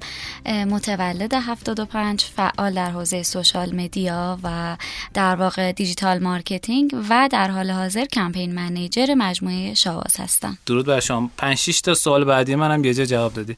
خواهش می‌کنم. که خب خانم پریسا که بود و چه کرد؟ برگردیم یه مقدار عقبتر از هر جایی که دوست دارین شروع بفرمایید. اه، من اگر به عقب برگردم از 16 سالگیم رو همیشه حرفی برای گفتن دارم. چون تو اون زمان به جای ادامه تحصیلم تصمیم گرفتم وارد بازار کار بشم. و هیچ وقت یادم نمیره یه روزنامه همشهری گرفتم اولش و یه شرکت پیدا کردم میدون جمهوری نزدیک خونه بود. یه روز رفتم و کارشون تبلیغات بود و طراحی سایت. یک روز رفتم اونجا و اومدم. خب من به واسطه سن کمم با شرایط خیلی نتونستم خودم رو وقف بدم و به مادرم گفتم من می‌خوام کار کنم. تو اون زمان مادر من خب با مجموعه شیپور آشنا بود و به صورت پروژه همکاری می‌کرد. من رو بهشون معرفی کرد و خب اونها هم در حال جذب نیرو بودن توی حوزه پشتیبانیشون. گفتن که اشکالی نداره ببینیم چقدر در واقع توانایی دارن و چقدر می‌تونن به ما کمک کنن. من خودم هم باورم نمی‌شد. از اون مصاحبه توی سن 16 سالگی با موفقیت اومدم بیرون. و خب میشه گفت استارت کار من توی بخش پشتیبانی شیپور. مجموعه شیپور خورد. چه باحال. خب بعدش چه اتفاقی افتاد. یعنی روز اول کاریتون رو می‌تونین برامون تعریف کنین من انقدر صدام اون زمان بچگانه بود وقتی تلفن رو برمی داشتم می‌گفتم شیپور بفرمایید. از اون ور تلفن کاربرا و مخاطبا به من می‌گفتن چی؟ شیطون بفرمایید. و خب کوچکترین عضو اون تیم بودم. تا سالها هم همین ادامه داشت. هر جا که می‌رفتم فکر می‌کنم از من کوچیکتر توی اون مجموعه یا اون ساختمون اون شرکت نبود. ولی الان خیلی خوشحالم که توی تیمایی هستم که از خودم کوچیکترها رو دیگه دارم می‌بینم وارد بازار کار میشه خیلی عالی. سخت نبود ارتباط با بقیه دوستان و اینا؟ می‌خوام از همون 16 سالگی یکم برامون بگین که چه اتفاقی افتاد. یعنی اینکه باید شجاع باشی باید بری جلو نمی‌دونم از این چیزایی که همه به خودشون تکرار می‌کنن. از این روش هم استفاده می‌کردین یا نه؟ بحث این جسارت رو شاید میشه گفت الان اگر کسی من میگه آدم جسوری هستی به خاطر اینکه اون زمان مجبور بودم با آدم هایی که از من خیلی پخته تر خیلی توانمندتر خیلی باسوادتر هستن خودم رو لول کنم. و همون لول باعث می‌شد که من کم نیارم و جا نزنم. سخت بود چون من خودم رو می اومدم با آدم های مقایسه می کردم که هم از نظر تحصیلی هم از نظر موقعیت اجتماعی خیلی با من تفاوت داشتن و طبیعی هم بود. یکم درگیر این تفاوت ها شدم ولی پذیرفتم که من توی سن خودم توی جایگاه خودم هستم و خودم رو فقط باید با پریسای یک سال پیش مقایسه کنم. یعنی تا زمانی که به این درک نرسیدم واقعیت اذیت کننده بود برام که این تفاوت ها این جایگاه ها دستاوردها چرا انقدر متفاوت است. ولی وقتی خودم با سال به سال خودم مقایسه می کردم دیگه چیزی برام آزار دهنده نبود تو مسیر. بلکه لذت هم می بردم خودم رو بیشتر هم تشویق می کردم از خودم راضی بودم. خیلی عالی. مدیر بالا سریتون در از این شخصی بود که کمک کرد یا مادرتون من اولین کسی که باش کار کردم میشه گفت خانم سارا هاشمی بودن. که از همینجا هم بهشون سلام میرسونم. دوست داشتنی ترین مدیری بوده که من توی این همه سالا داشتم. خیلی کمک کننده بود. یعنی بسیار صبور بودن که خب تو اون سن و سال یک کارمند یک, یک نیروی تینیجر داشته باشی و بخوای وارد فضای جدی کسب و کارش کنی. و درک business رو درک مسئولیت پذیری رو بهش بفهمونی. و این مسئولیت پذیری بزرگترین آموزشی بود که به من دادن تو اون سالها. خیلی عالی. بعدش چه اتفاقی افتاد؟ یعنی چه مدت توی شیپور بودی؟ من حدود سه سال با مجموعه شیپور همکاری کردم و خب position های خوبی رو هم گرفتم. تقریبا به یک جایی رسیدم که یک تیم پشتیبانی رو حالا چه شیفت روز چه شیفت شب می‌تونستم مدیریت کنم و به شدت agile شده بودم ولی انگار راضی کننده برام نبود. اون مقدار آموزش اون مقدار تخصص و از زمانی که شیپور وارد حوزه تبلیغات 360 خودش شد توی بحث marketing من به شدت به marketing علاقه پیدا کردم. کم کم شروع کردم دوره ها رو رفتن ولی خب این شکلی بود که آدم هوشش رو داره خلاقیتش رو داره ولی انگار بازیش نمی‌دادن. و این خیلی برای من در واقع چالش خوبی بود که بتونم خودم رو وارد کنم به این حوزه. و بعد وارد مجموعه آی هوم شدم اونجا هم در واقع میشه گفت سرپرست تیم پشتیبانی فنی بودم. اونجا کامل در حال دیدن آموزش های marketing هم بودم و چون تیم marketing مستقری نداشت و به شدت به پیارشون اهمیت می‌دادن نتونستم با اون مجموعه هم ادامه بدم. و بعد وارد مجموعه نماشا شدم و اونجا دیگه کم کم خودم اینستاگرام این مجموعه رو دست گرفتم و بعد هم بیدود که بیدود به طور کامل خیلی دارین تون تون میگین که الان 5 دقیقه دیگه مصاحبه تمام شه. نه تعریف کنید از فرهنگ سازمانی هر کدوم چه جوری بود چه چیزایی ازشون یاد گرفتین نه چون اینا خیلی جذابه. اینکه کدوم شرکت به آدم چه چیزی یاد, یاد میده و آدم ازش استفاده می‌کنه برای ادامه کار. درسته. ببین همطور که گفتم شیپور بر من بزرگترین دستاوردش از نظر میشه گفت رشد فردین بود که من خودم رو با کسی مقایسه نکنم. و تخصص هایی که به من اضافه کرد تعریفی نمیشه گفت باشه. از شیپور به بعد تعریفی میشه برام تخصصام وارد فضای آیهوم شدم. خب آیهوم ما تیمای مختلفی داشتیم. فروش مرکز تماس. تعداد آدم های زیادی رو ما باید باشون ارتباط می‌گرفتیم و به شدت باید agile بودیم. خب خدا من تونستم توی آی هوم connection های خوبی برقرار کنم. یعنی ما اونجا یک سری آموزش داشتیم به واسطه position مون. پنل خدماتی املاکی ها با ما بود و ما باید اونها رو آموزش می‌دادیم و به شدت تخصصی و فنی بود. من تنها دختری بودم که جرأت اینو داشتم برم املاک و با کلی آقا و خانومی که توی این بازار هستن مکالمه کنم connection بگیرم و اون پنل به اون سختی رو بهشون آموزش بدم. هیچ وقت نمیره با مدیر فروش کل مجموعه آقای حیرتپور من می‌رفتم املاک و به اون افراد پنل رو آموزش می‌دادم. این گذاشتن ترس خیلی خوب بود. یعنی ترسم رو وقتی کنار گذاشتم اونجا و رفتم صحبت کردم. یا حالت سخنرانی هم داشت آموزش تو اون سن کم 21 دو سالگی برام خیلی هیجان خب یه سوال. این آموزش قبل از فروش بود به مجموعه یا بعد از بعد از فروش. بعد, از اینکه قراردادها بسته می‌شد. قراردادها رو تیم فروش میبستن و بعد از سمت تیم پشتیبانی فنی ما کارهای قراردادشون رو می‌کردیم. برشون لوگو طراحی می‌کردیم آموزششون می‌دادیم. و بعد هر آن مشکلی یا هر آن چیزی که داشتن توی بحث ثبت آگهی و وبسایت با تیم ما بود. خیلی عالی.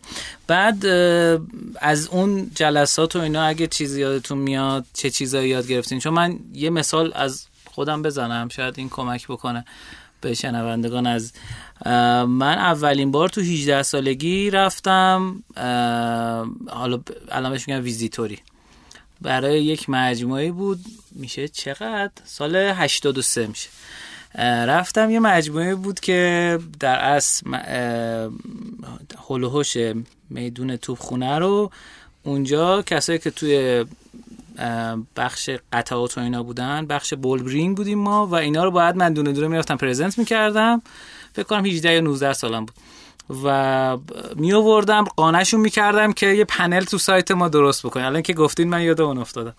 و اینکه کسایی که حتی مثلا اون موقع مثلا گوشی هوشمند آنچنان نبود کامپیوتر نداشتن اصلا سایت چیه دیگه؟ اصلا برای چی واسه ته marketing شون این بود که یه مثلا بروشور یا کارت ویزیت داشته باشن که اونم خیلیشون هم نداشتن. نداشتن. در این حد بودن که آقا من می‌دونم اینا بولبرینگ چیه. بعد من اصلا با فضاش هم آشنا نبودن. نمی‌دونستم مثلا فرق بولبرینگ چیه بالبرینگ چیه اینا چرا اسمشون اینجوریه؟ بعد هر کدومش چه مدل مختلفی داره و اینا هر راسته چه چیزایی میفروشن. می‌خوام بگم که چیزایی که من اونجا یاد گرفتم بعدا باعث شد که بفهمم که تبدیل کردن نه به آره برای حالا ما اون قسمت می شدیم فروش عملا دیگه تبدیل کردن. نه باره حتی چیزی که رایگان بود یعنی حتی چیز رایگان هم می‌گفتن نه حالا به چه درد بخوره برای چی وقت بذاری خب؟ که اون موقع اصلا شرایط اقتصادی هم اینجوری نبود. مثلا فکر کنم 900 تومن بود. چقدر بود؟ 300 تومن بود دلار. شوخی بود اون موقع. ولی می‌خوام بگم که این ارتباط مستقیم با آدما خیلی چیزا من یاد میده. یکی اینجا یکی هم زمانی که من دست فروشی کردم. یعنی سال 89 بود فکر کنم یا 88 بود. رفتم جمعه بازار اون موقع توی پارکینگ پروانه بود. سری کیف و اینا آورده بودم. بعد اینکه هر مشتری رو دونه دونه باش ارتباط بگیری واقعا خیلی از آدما هم میگن خیلی فروشنده بعد من فهمیدم که چرا من اونقدر اون موقع برام جذاب بود. 8 ساعت وقت داشتم همه جنسایی که روی این پارچم بود و بفروشم. به پولش احتیاج نداشتم ولی واسه خودم یه achievement داشتم. می‌خوام از این از این خاطرات اگر چیزی داریم برامون تعریف این مدل خاطره رو که گفتین یاد 13 14 سالگی افتادم. یعنی احساس می‌کنم که کار کردن از اول تو وجود من بوده حتی زمانی که من دانش آموز بودم. شاید باورتون نشه من تابستون ها و بعد از time کارم اون زمان من به حوزه آرایشی خیلی علاقه داشتم. یاد گرفتن خدمات آرایشی دادن آرایشگاهی. و من رفتم دوره دیدم و آموزش دیدم. و بعد یه time بله من تابستونا و در واقع بعد مدرسه هم تو آرایشگاه وقتم رو میگذروندم. یکی از چیزهایی که اونجا یاد گرفتم مثلا وارد حوزه بحث سیارم و پشتیبانی هم که شدم یادمه. این حفظ مشتری چقدر اهمیت داشت؟ یعنی هر چقدر من یه چیزی که یاد گرفته بودم اینه که با مشتری مهربون باش دلشو به دست بیار باهاش خوب باش دفعه بعدی که اومد بخواد کارشو با تو انجام بده. یعنی یه بحثی که شد حالا اون بحثش خدماته و خیلی متفاوت هست با marketing ولی من یادم خاطره خودم افتادم. خیلی عالی. خب برگردیم به iHome. چه اتفاقی افتاد دیگه؟ چی یاد گرفتین؟ و خب تو هم یکی از بزرگترین ترسامو کنار گذاشتم و ارتباط مختلف با آدم های مختلف که از خودت حتی بزرگتر هستن که بتونی باشون communication خوبی برقرار کنی و بهشون حتی task هم بدی task هم بگیری. و روحیات مختلف. یعنی ما توی line ی میشستیم. فکر می‌کنم سی تا خانوم بودیم تو اون line. هر کدوم روحیات مختلف رگ خوابهای مختلف. این تمرین خوبی بود برای من که بتونم با در طول روز آدم های مختلفی که روی های مختلفی دارن بتونم کارم رو انجام بدم. مخصوصا بحث گرافیستا. چون ما اونجا باید برای در واقع املاکی ها لوگو هم طراحی می‌کردیم. و هر کسی که هر کار طراحی داشت من به واسطه این کامیکیشنی که تونسته بودم برقرار کنم از من می‌خواستن که برم با گرافیستا ارتباط بگیرم. چه باحال. بعد یعنی شما اولا می‌شدید اون چی میگن؟ اکان منیجر دیگه. تقریبا آره. به این شکل بود. و یه اتفاقی که میافتاد ما توی آیهوم هر ماه کارمند نمونه داشتیم و یه چیز خیلی قشنگ که داشتن سرتیفیکیت می‌دادن. یعنی مثلا برای هر کسی یه لقبی میذاشتن و من فکر کنم یک ماه جز کارکنان سخت اون مجموعه بودم که ساعتهای طولانی رو کار می‌کردم. اون بر من خیلی جالب بود که تلاش می‌کردم میدویدم منتظر بودم هر ماه اسم من تو اون جلسه آورده بشه خیلی عالی خب بریم بعد از iHome چه اتفاقی افتاد iHome دیگه فروخته شد فکر کنم به دیوار و بله. بخشی از دیوار بخشی میشه. از دیوار میشه و بعد من مدت خیلی کوتاه سه ماهی با مجموعه میاره همکاری کردم خب. مجموعه میاره ما شاید یه office 60 متری بودیم با آقای برکتین. برکتین. کار کردم باشون بله. آقای سروش آذری سه ماه یاد گرفتم که استارتاپ یعنی این که من پنجشنبه و جمعه و شب و روز ندارم. و اونجا لذت کارآفرینی رو چشیدم با آقای برکتنگ یعنی چی؟ یعنی من حز می کردم از بزرگ شدن این مجموعه از تعداد کوریرها و موتور سوارهایی که اضافه می شدن و شب وقتی می خوابیدم به این فکر می کردم که چقدر خوبه که من دارم کاری می‌کنم که برای یه سری آدم درآمدزایی ایجاد میشه. چقدر خوبه که اینا که یکم براشون پیدا کردن شغل و درآمد سخته الان به واسطه کاری که ما براشون می‌کنیم می‌تونن پول بیشتری در ماه در بیارن عدد بیشتری در بیارن بیشتر زن و بچه هاشون رو خوشحال شدن. این شد یکی از لذت های من توی میاره. با اینکه خیلی کوتاه بود سه ماه بود و ما روزایی رو بود که پنجشنبه جمعه هم من می‌رفتم سر کار. صفر تا صد و بعد من خیلی جالبه. اونجا هم حتی تو تیم marketing نرفتم و باز به عنوان پشتیبانی رفتم. ولی فقط فکر می‌کنم دو هفته پشتیبانی بودم. و بعد از آقای برکتین من نفر دوم میاره بودم و تمام کارهای میاره هر کسی هر کاری داشت خانم جوکار صداش می‌کردم. خیلی خوب تونسته بودم به کلیت امور مسلط بشم. و برای همین در نبود آقای برکتینگ تمام کارهای میاره با من بود. و اونجا حس کارآفرینی و حس ایجاد شغل واقعا برای من جذاب بود و تجربهش کردم. کار کردن با آقای برکتین یه خاصیت بزرگی داره که ایشون حالا اون موقع که من باشون کارم کردم خستگی ناپذیر بود. یعنی اصلا وحشتناک و اینو به اطرافیانشون هم تزریق می‌کنن دقیقاً. و خیلی خوبه که من می‌بینم تو خیابون هر موقع یه دونه از این box های میاره می‌بینم خوشحال میشه که ببینم داره همینجوری هنوز داره کار می‌کنه. این جذابه. و یکی از چیزهای خوبی که به من یاد دادن data بود. من data analyzer خوبی نبودم. و خیلی با data سرکله نمی‌زدم. شایدم همین باعث می‌شد از marketing هی فاصله بیشتر می‌شد. یا نمی‌تونستم به طور کامل ورود کنم داخلش. چون عملا میشه گفت بخشی از marketing تو دل data ست و بدون data تقریبا نمیشه marketing ی انجام داد. و اون زمان خیلی خوب آقای برکتین منو با data و تحلیل data آشنا کردن. خیلی عالی. یعنی چه چیزایی یاد گرفتین اگر بخواین؟ اگر بخوام مثال بزنم ما خب اونجا یه تعداد درخواستی داشتیم توی طول روز درخواستات نسبت شب به روز تعداد درخواستی که از مناطق داشتیم تعداد کوریری که ما مثلا توی روز کار می‌کردن درآمدی که ایجاد می‌شد درآمد خالص درآمد ناخالص رستوران ها در طول ماه اوریجشون به چه شکل بود درخواستشون و یه همچین گزارش های یه مقدار دید منو بهتر کرد. نسبت به data. بعد با data تصمیم گیری خاصی انجام بله با data خب متوجه می شدیم به طور مثال مثلا رستوران آوانو الان حدود سه روز هیچ خبری ازش نیست. بچه ها اوریج آوانو اومده پایین سفارش آوانو اومده پایین. یه تماس با آوانو داشته باشیم ببین چه اتفاقی افتاده. یا مثلا احساس می‌کردیم که درخواست request رستوران بیشتره ولی ما ریجکتی داریم. پس ما باید تعداد کوریرمون رو توی هفته آینده ببریم بالاتر. یا چه اتفاقی توی شب میفته که درخواست رستوران کمه؟ بارندگی توی شب اعتماد نمی‌کنن. چرا توی این ساعت ما پیک نداریم؟ چه اتفاقی میفته و بررسیش می‌کردیم و سعی می‌کردیم حلش کنیم. عالی عالی خیلی عالی. خب بریم بعد از میاره ببینیم چه اتفاقی افتاد. بعد از میاره من با مجموعه نماشا همکاری کردم. خانم سلیمی یکی از کسایی بود که من به واسطه روابط عمومی واقعا خانم سلیمی شه گفت یکی از بهترین روابط عمومی هایی هستن که توی ایران دارن کار می‌کنن. چون من دقیقا به خاطر همون ارتباط خوبی که توی اولین مصاحبه کاری با من گرفتن جذب شدم و توی نماشا فعالیتم رو شروع کردم. برای اونایی که نماشا رو نمی‌شناسن هم بگیم. ما یادم رفت البته میاره رو معرفی بله. کنم ولی حالا نماشا رو بگیم. میاره رو بچه میرن سرچ می‌کنن.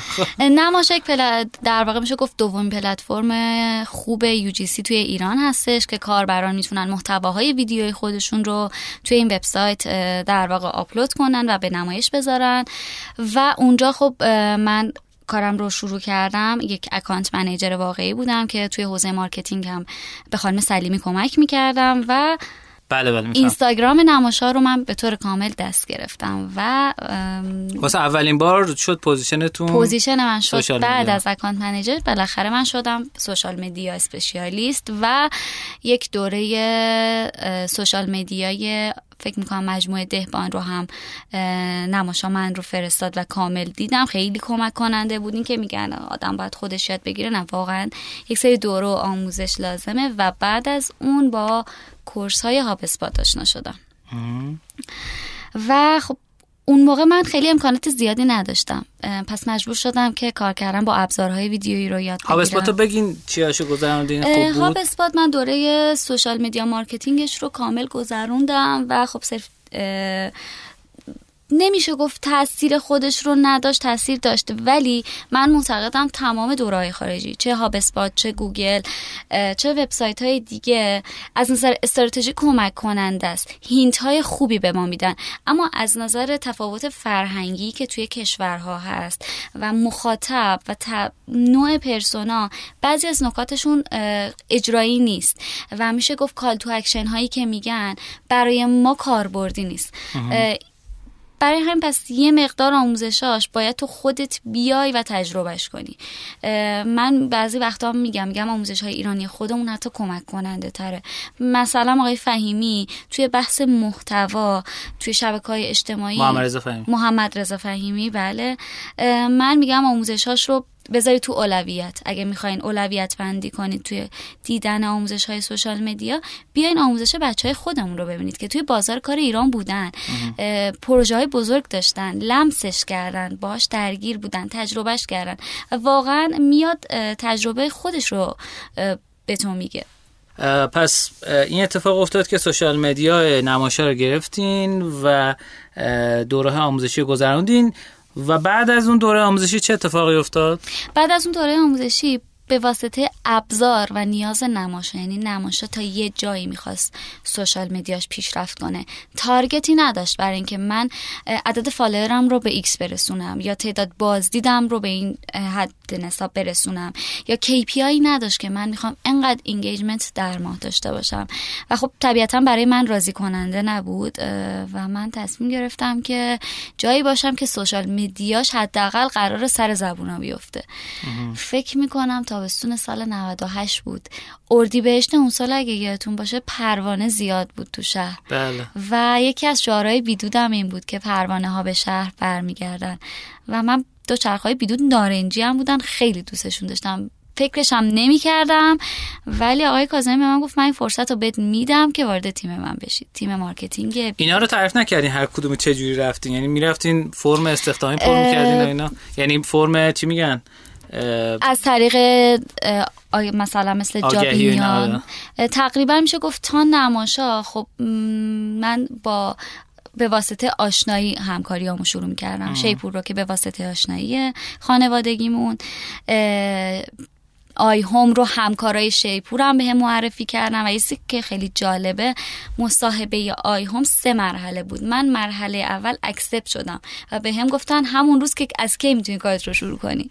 خب براشون طبیعتا جذاب بود به خاطر رزومه شیپور و نماشا هم همینطور. خانم سلیمی از طریق سوشال مدیای خودم با هم ارتباط گرفتن و قرار مصاحبه کاری رو گذاشتن. چقدر جالب. یعنی این اتفاق خود تجربه کاریتون باعث شد که پیشنهاد جدید تجربه باعث می‌شد من پیشنهاد جدید بگیرم. خیلی عمالی خب بریم یکم جلوتر. بیدود یکم برامون تعریف کنین. چی یاد گرفتین؟ بیدود میشه گفت الان نیمی از دانش های تخصصی social media و marketing م رو از بیدود دارم. چون تنها موندم از جای به بعد. سال 98 ما بیدود رو که استارت زدیم social media ش واقعا سر زبونا بود.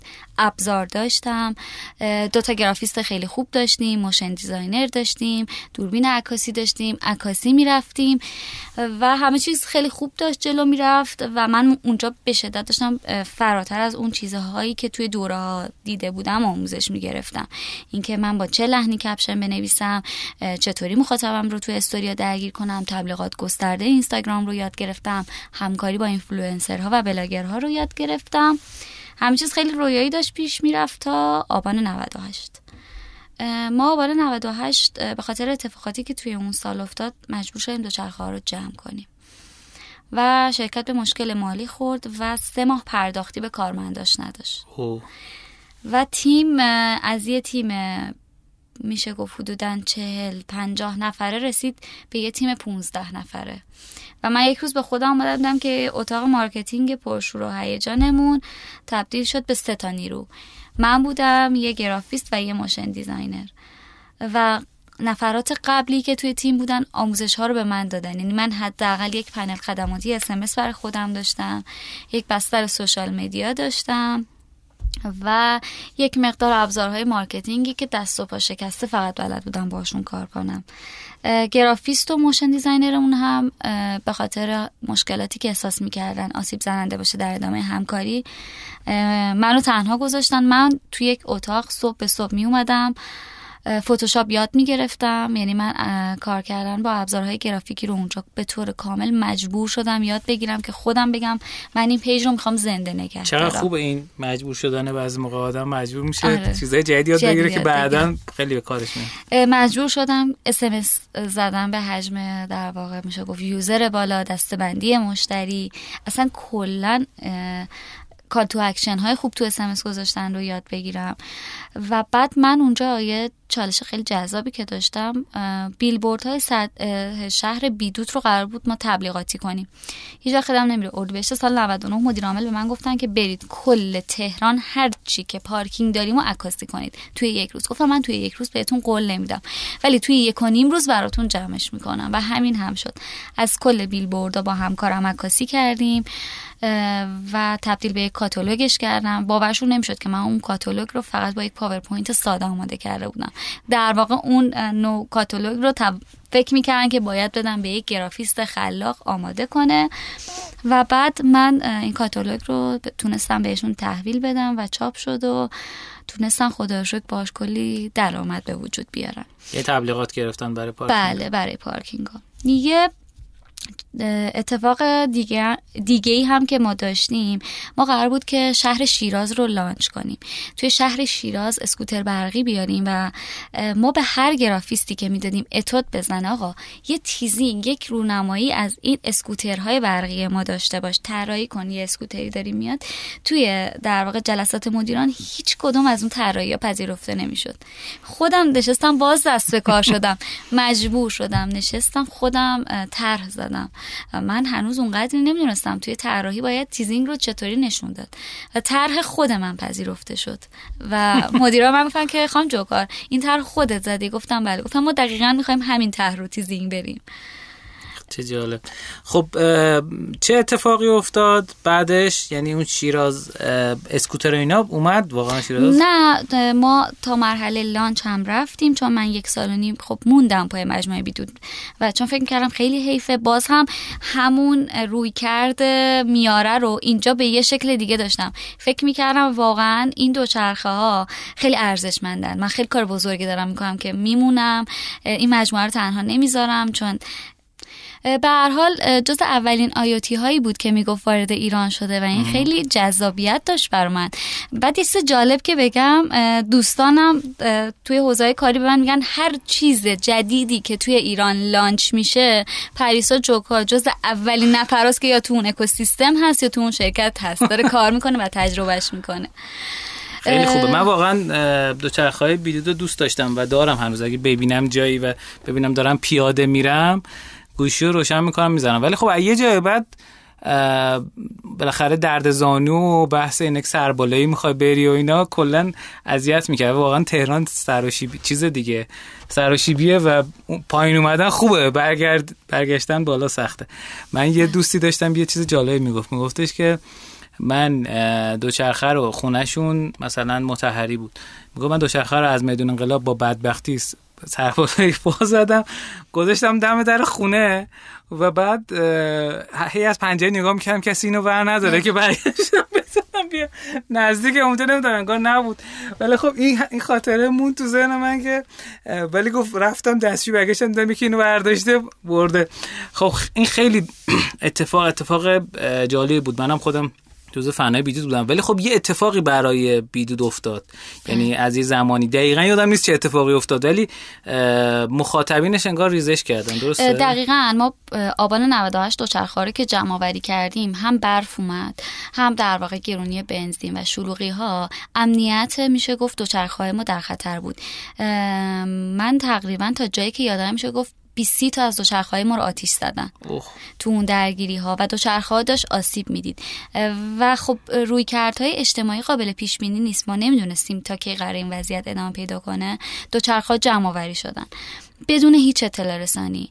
یعنی میشه گفت یکی از ضعف های اون زمان این بود که ما حداقل تنها کاری که می‌تونستیم بکنیم یک پیامک می‌دادیم عذرخواهی می‌کردیم و می‌گفتیم دو چرخه جمع شده. برمیگردیم ولی باز هم نمی‌تونیم تایم مشخصی بدیم. ما دو چرخه ها رو برگ... جمع آوری کردیم و هیچ جوابی به مخاطب نمی‌دادیم. و کلی آدم اومده بودن هزینه ثبت نام داده بودن و کاملا حق این بود. که پس این اتفاق به شدت برندینگ منفی داشت و من یک نفر بودم و یک نفره باید توییتر اینستاگرام لینکدین رو پاسخگو می بودم. میشه گفت تا یه time خوبی من توی سکوت بودم چون من ترجیح میدم که هر چقدر آدم به تنهایی سواد و تخصص داشته باشه اما تنهایی نمی‌تونه تصمیم خوب و فکر خوبی بگیریم ما همین توی شاواز میگیم بچه بیاین چند نفری بشینیم فکر کنیم. فکر چند نفر بهتر از فکر یک نفر قطعا کار می‌کنه. ولی خب تلاش خودم رو کردم که بعد از اینکه دوچرخه به سطح شهر برگردونده شد با دلجو... دلجویی های مختلف مخاطب رو قانع کنم توضیح بدیم براشون از خسارت هایی که به وارد شد بگیم. ولی خب تاثیر منفی خودش رو گذاشت. شاید به خاطر همون تاثیر منفیش بود که بیدود نتونست بیشتر از اون جلو بره. و الان هم خب متاسفانه دوچرخه باز هم جمع شدن و هیچ تصمیمی براش گرفته نمیشه. ای بابا چقدر بد. من خیلی این پروژه رو دوستش داشتم. یعنی دوچرخه های اشتراکی کلا خیلی ایده خوبیه. نمی‌دونم کجا دیدم ولی فکر کنم که یه سری اسکوتر برقی های اشتراکی هم هست. ولی من تا نه تو سطح شهر ندیدم اونا رو. هم اسکوتر هم موتور فکر می‌کنم اسمش رو یادم رفته. یه مجموعه جدیدیه توی دانشگاه شریفم. بله. پارسال اسفند ماه لانچ داشتن. دقیقا. خب خیلی عمالی. بعد از بیدود چه اتفاقی افتاد؟ بعد از بیدود خب بر من من سخت از بیدود دل کندم و توی همون سال من یکی از عزیزترین های زندگیم رو از دست دادم. بعد از 6 7 سال کار کردن من واقعا تمرکز نداشتم هیچ کاری رو انجام بدم. یعنی احساس کردم از صفر صفر صفر وارد کار شدم. با همه اون علاقه و یادگیریم به خاطر ترومایی که تجربه کرده بودم بعد از فوت اون آدم از خانوادم هم چون بود احساس کردم کلا بخشی از فرایندهایی که همیشه انجام می‌دادم از ذهنم پاک شده و همه چیزها رو انگار از اول شروع کردم. یادگیری سر و کله زدن با آدم ها استراتژی manage کردن حتی نوشتن. یعنی بعضی وقتا احساس می‌کردم یه caption ساده یعنی ساده ترین کاری که ما social media marketer ها شاید میگن سخته ولی ساده است. اگر تو قواعد و قانونش رو بدونی برات کار سختی نیست. فراموش کرده بودم. و خب شروع کردم پروژه کار کردن تا بتونم اون تمرکز دوبارم و اون فرایندهایی که از ذهنم پاک شده بود و به دست بیارم. با مجموعه کوچولویی مثل آی اپس و حالا جای مختلفی که در حد پروژه های آزادی بودن که شرکت های که استارتاپی نبودن مثل مثلا طلا فروشی ها online shop ها لباس فروشی ها همکاری می‌کردم تا بتونم یکم درآمد خودم رو بگذرونم و تو اون تایم حال روحی بد وارد کار نشم و به خودم آسیب بزنم. چون واقعا میگم احساس میگم همه چیز از ذهنم پاک شده. سخت بود ولی گذشت. یعنی دوباره تونستم و واقعا احساس می‌کنم دوباره از صفر شروع کردم. یادگیری هام رو از سر گرفتم. ولی این بار پخته تر عمل می‌کردم. هم توی روابطم هم توی یادگیری هم عجول بودنم کامل کنار رفته بود. من یادم به شدت عجولی بودم. یعنی یه کاری می‌خواستم یه لقب بچه های شیرپور بر من گذاشته بودن. پیگیر پیگیر زاده. اسم فامیلی من بود. یه چیزی می‌خواد دست از سرت بر نمیداره. مخصوصا بچه فنی. کچلت می‌کنه. هیچ درکی از شرایط تو نداره. فقط می‌خواد اون لحظه کارش انجام بده. ولی خب خدا اون تایم تقریبا میشه گفت سختی که پشت سر گذاشتم به یکم توی مسئله کمک کرد که صبورتر بشم توی کار. و یه مقدار با دید بازتری هم دنبال کار میگشتم. به خاطر بیدود که جمع شد دوست نداشتم دیگه با مجموعه کار کنم که کلی زحمت بکشم کلی انرژی بذارم کلی ذوق و انگیزه بذارم و بعد احساس کنم که تهش هیچیه. برای همین سعی کردم با مجموعه های مطمئن تری شروع به همکاری کنم. از این نظر که سرمایه گذار چه شخصی هست چه تارگت هایی دارن چه در واقع آینده ای رو پیش بینی کردن چه چشم اندازی دارن برای مجموعه خودشون که باز هم شاید باورتون نشه من دنبال کار نگشتم. باز هم یکی از همکارای سابقم من رو به مجموعه اتاقک معرفی کردن. اردی بهشت سال گذشته بود. فکر می‌کنم. خب بعد اتاقک چه اتفاقی افتاد؟ اتاقک من خب. چون خودم اهل سفر کمپی و طبیعت گردی بودم خیلی برام جذابیت داشت. از تولید محتواش از تبلیغاتش از بلاگرهاش صفر تا صد احساس می‌کردم که من می‌تونم اتاقک رو زندگی کنم. ولی خیلی اشتباه کردم به نظرم. خب. چون همه چیز علاقه ما نسبت به کار نیست. من راستش میشه گفت که تو تمام مجموعه حال خوب تجربه کردم. ولی اتاقک برای من یک روتین کارمندی بود. یعنی هیجانی نبود. و اگر هیجانی بود به واسطه اینکه تو نیروی آماتوری هستی سرکوب می‌شد. یعنی نه اینکه مدیرانش چون مدیرانش به شدت آدم های محترمی هستن فرهنگ اتاقک از اولین طوری جلو رفته بود و کسی نمیتونش درش تغییری ایجاد کنه. و خب من با تیمای دیگه ارتباط نداشتم در صورتی که من پریسا توی استارتاپ اینطوری رشد کردم که دارم رد میشم. یه برگه افتاده زمین. یه کاری رو زمینه. نمی‌تونم از کنارش بگذرم. برای هر تیمی هم که می‌خواد باشه. باید بردارم ببینم این تسکه مال کیه. اگه مال کسی نیست من می‌تونم انجامش بدم. بلدم برم یادش بگیرم. ولی اینجا اینطوری بود که ما با تیم فنیش ارتباط خاصی نداشتیم. یا تنها ارتباطی که داشتیم با تیم میزبانان بود. اونم به واسطه اینکه من بتونم در واقع اقامتگاه ها رو توی سوشال مدیاش معرفی کنم. و خب میگم چون من کار من متوجه شدم الان مشکل چی بوده. هیته کاری محدود بوده. محدود بوده و شما هیچ جای قبل از اون هیته کارتون نام... محدود نبوده نامحدود بوده همه جا می‌تونسته کار من کاملا فلت کار کردم. فلت فلت. چون توی محیط های فلت کار کرده بودم محیط برای من اصلا یه مقدارم شو گفت قابل درک نبود و فکر می‌کردم یعنی انقدر احساس کردم که بسته حتی نمی‌تونستم با تیم هم تیمی های خودم هم حتی ارتباط بگیرم. ولی و خب به شدت رو پرفورمنس تاثیر می‌ذاره. اینکه من پرفورمنسی که توی بیدود داشتم یا توی پروژه های قبلیم داشتم حتی با وجود اون چالش روحی که چند ماه قبلش داشتم نمی‌تونستم توی اتاقک داشته باشم. و خب آدم وقتی وارد یه مجموعه جدید میشه باید بگرده ببینه لمسش کنه مخاطبش رو به نظر من مثلا میگه مخاطب رو باید پیدا کنی با بفهمی جنسش رو تشخیص بدی باش ارتباط بگیری. من قبل از همه اینا نتونسته بودم با محیطم ارتباط بگیرم. ولی خب شاید کسای دیگه خیلی براشون این محیط ایدئال بود که چقدر خوب. فنی تو کار ما دخالت نمی‌کنه. من تو کار فنی دخالت نمی‌کنم. اما متاسفانه من روی کردم این بود که همه تیم‌ها با تو کار هم حتی دخالت کنن و نظر بدن. چون به شدت به تیم ورک اعتقاد, اعتقاد دارم. من خودم هم همین جوری هم یعنی دوست دارم که حتما تو همه من خب همه جا که وارد میشم تو position marketing وارد میشم. ولی میرم تو فضای بچه های فنی میگم تو داری چیکار می‌کنی فلان بله. ولی خب فرهنگ سازمانی مختلف متفاوته و خیلی جاها با همون فرهنگ سازمانی که شاید ما دوستش نداشته باشیم دارن پیشرفت می‌کنن یا خوب جلو میرن بریم بگذریم از اتاقک بله. چون من خودم کلی چیز از آقای شهبازیان یاد گرفتم و می‌دونم که توی عرصه دیگه یه مدلی کار می‌کنن که داره خوب داره برای بله خودشون به لحاظ business ی و کسب و کاری کلی یادگیری دارن ولی میشه گفت من ارتباط خوبی با سازمانشون نداشتم. خب بریم بعد از اتاقک چه اتفاقی افتاد؟ بعد از اتاقک خب ما تصمیم رو گرفتیم که دو طرفه هم بود. با هم قطع همکاری داشته باشیم.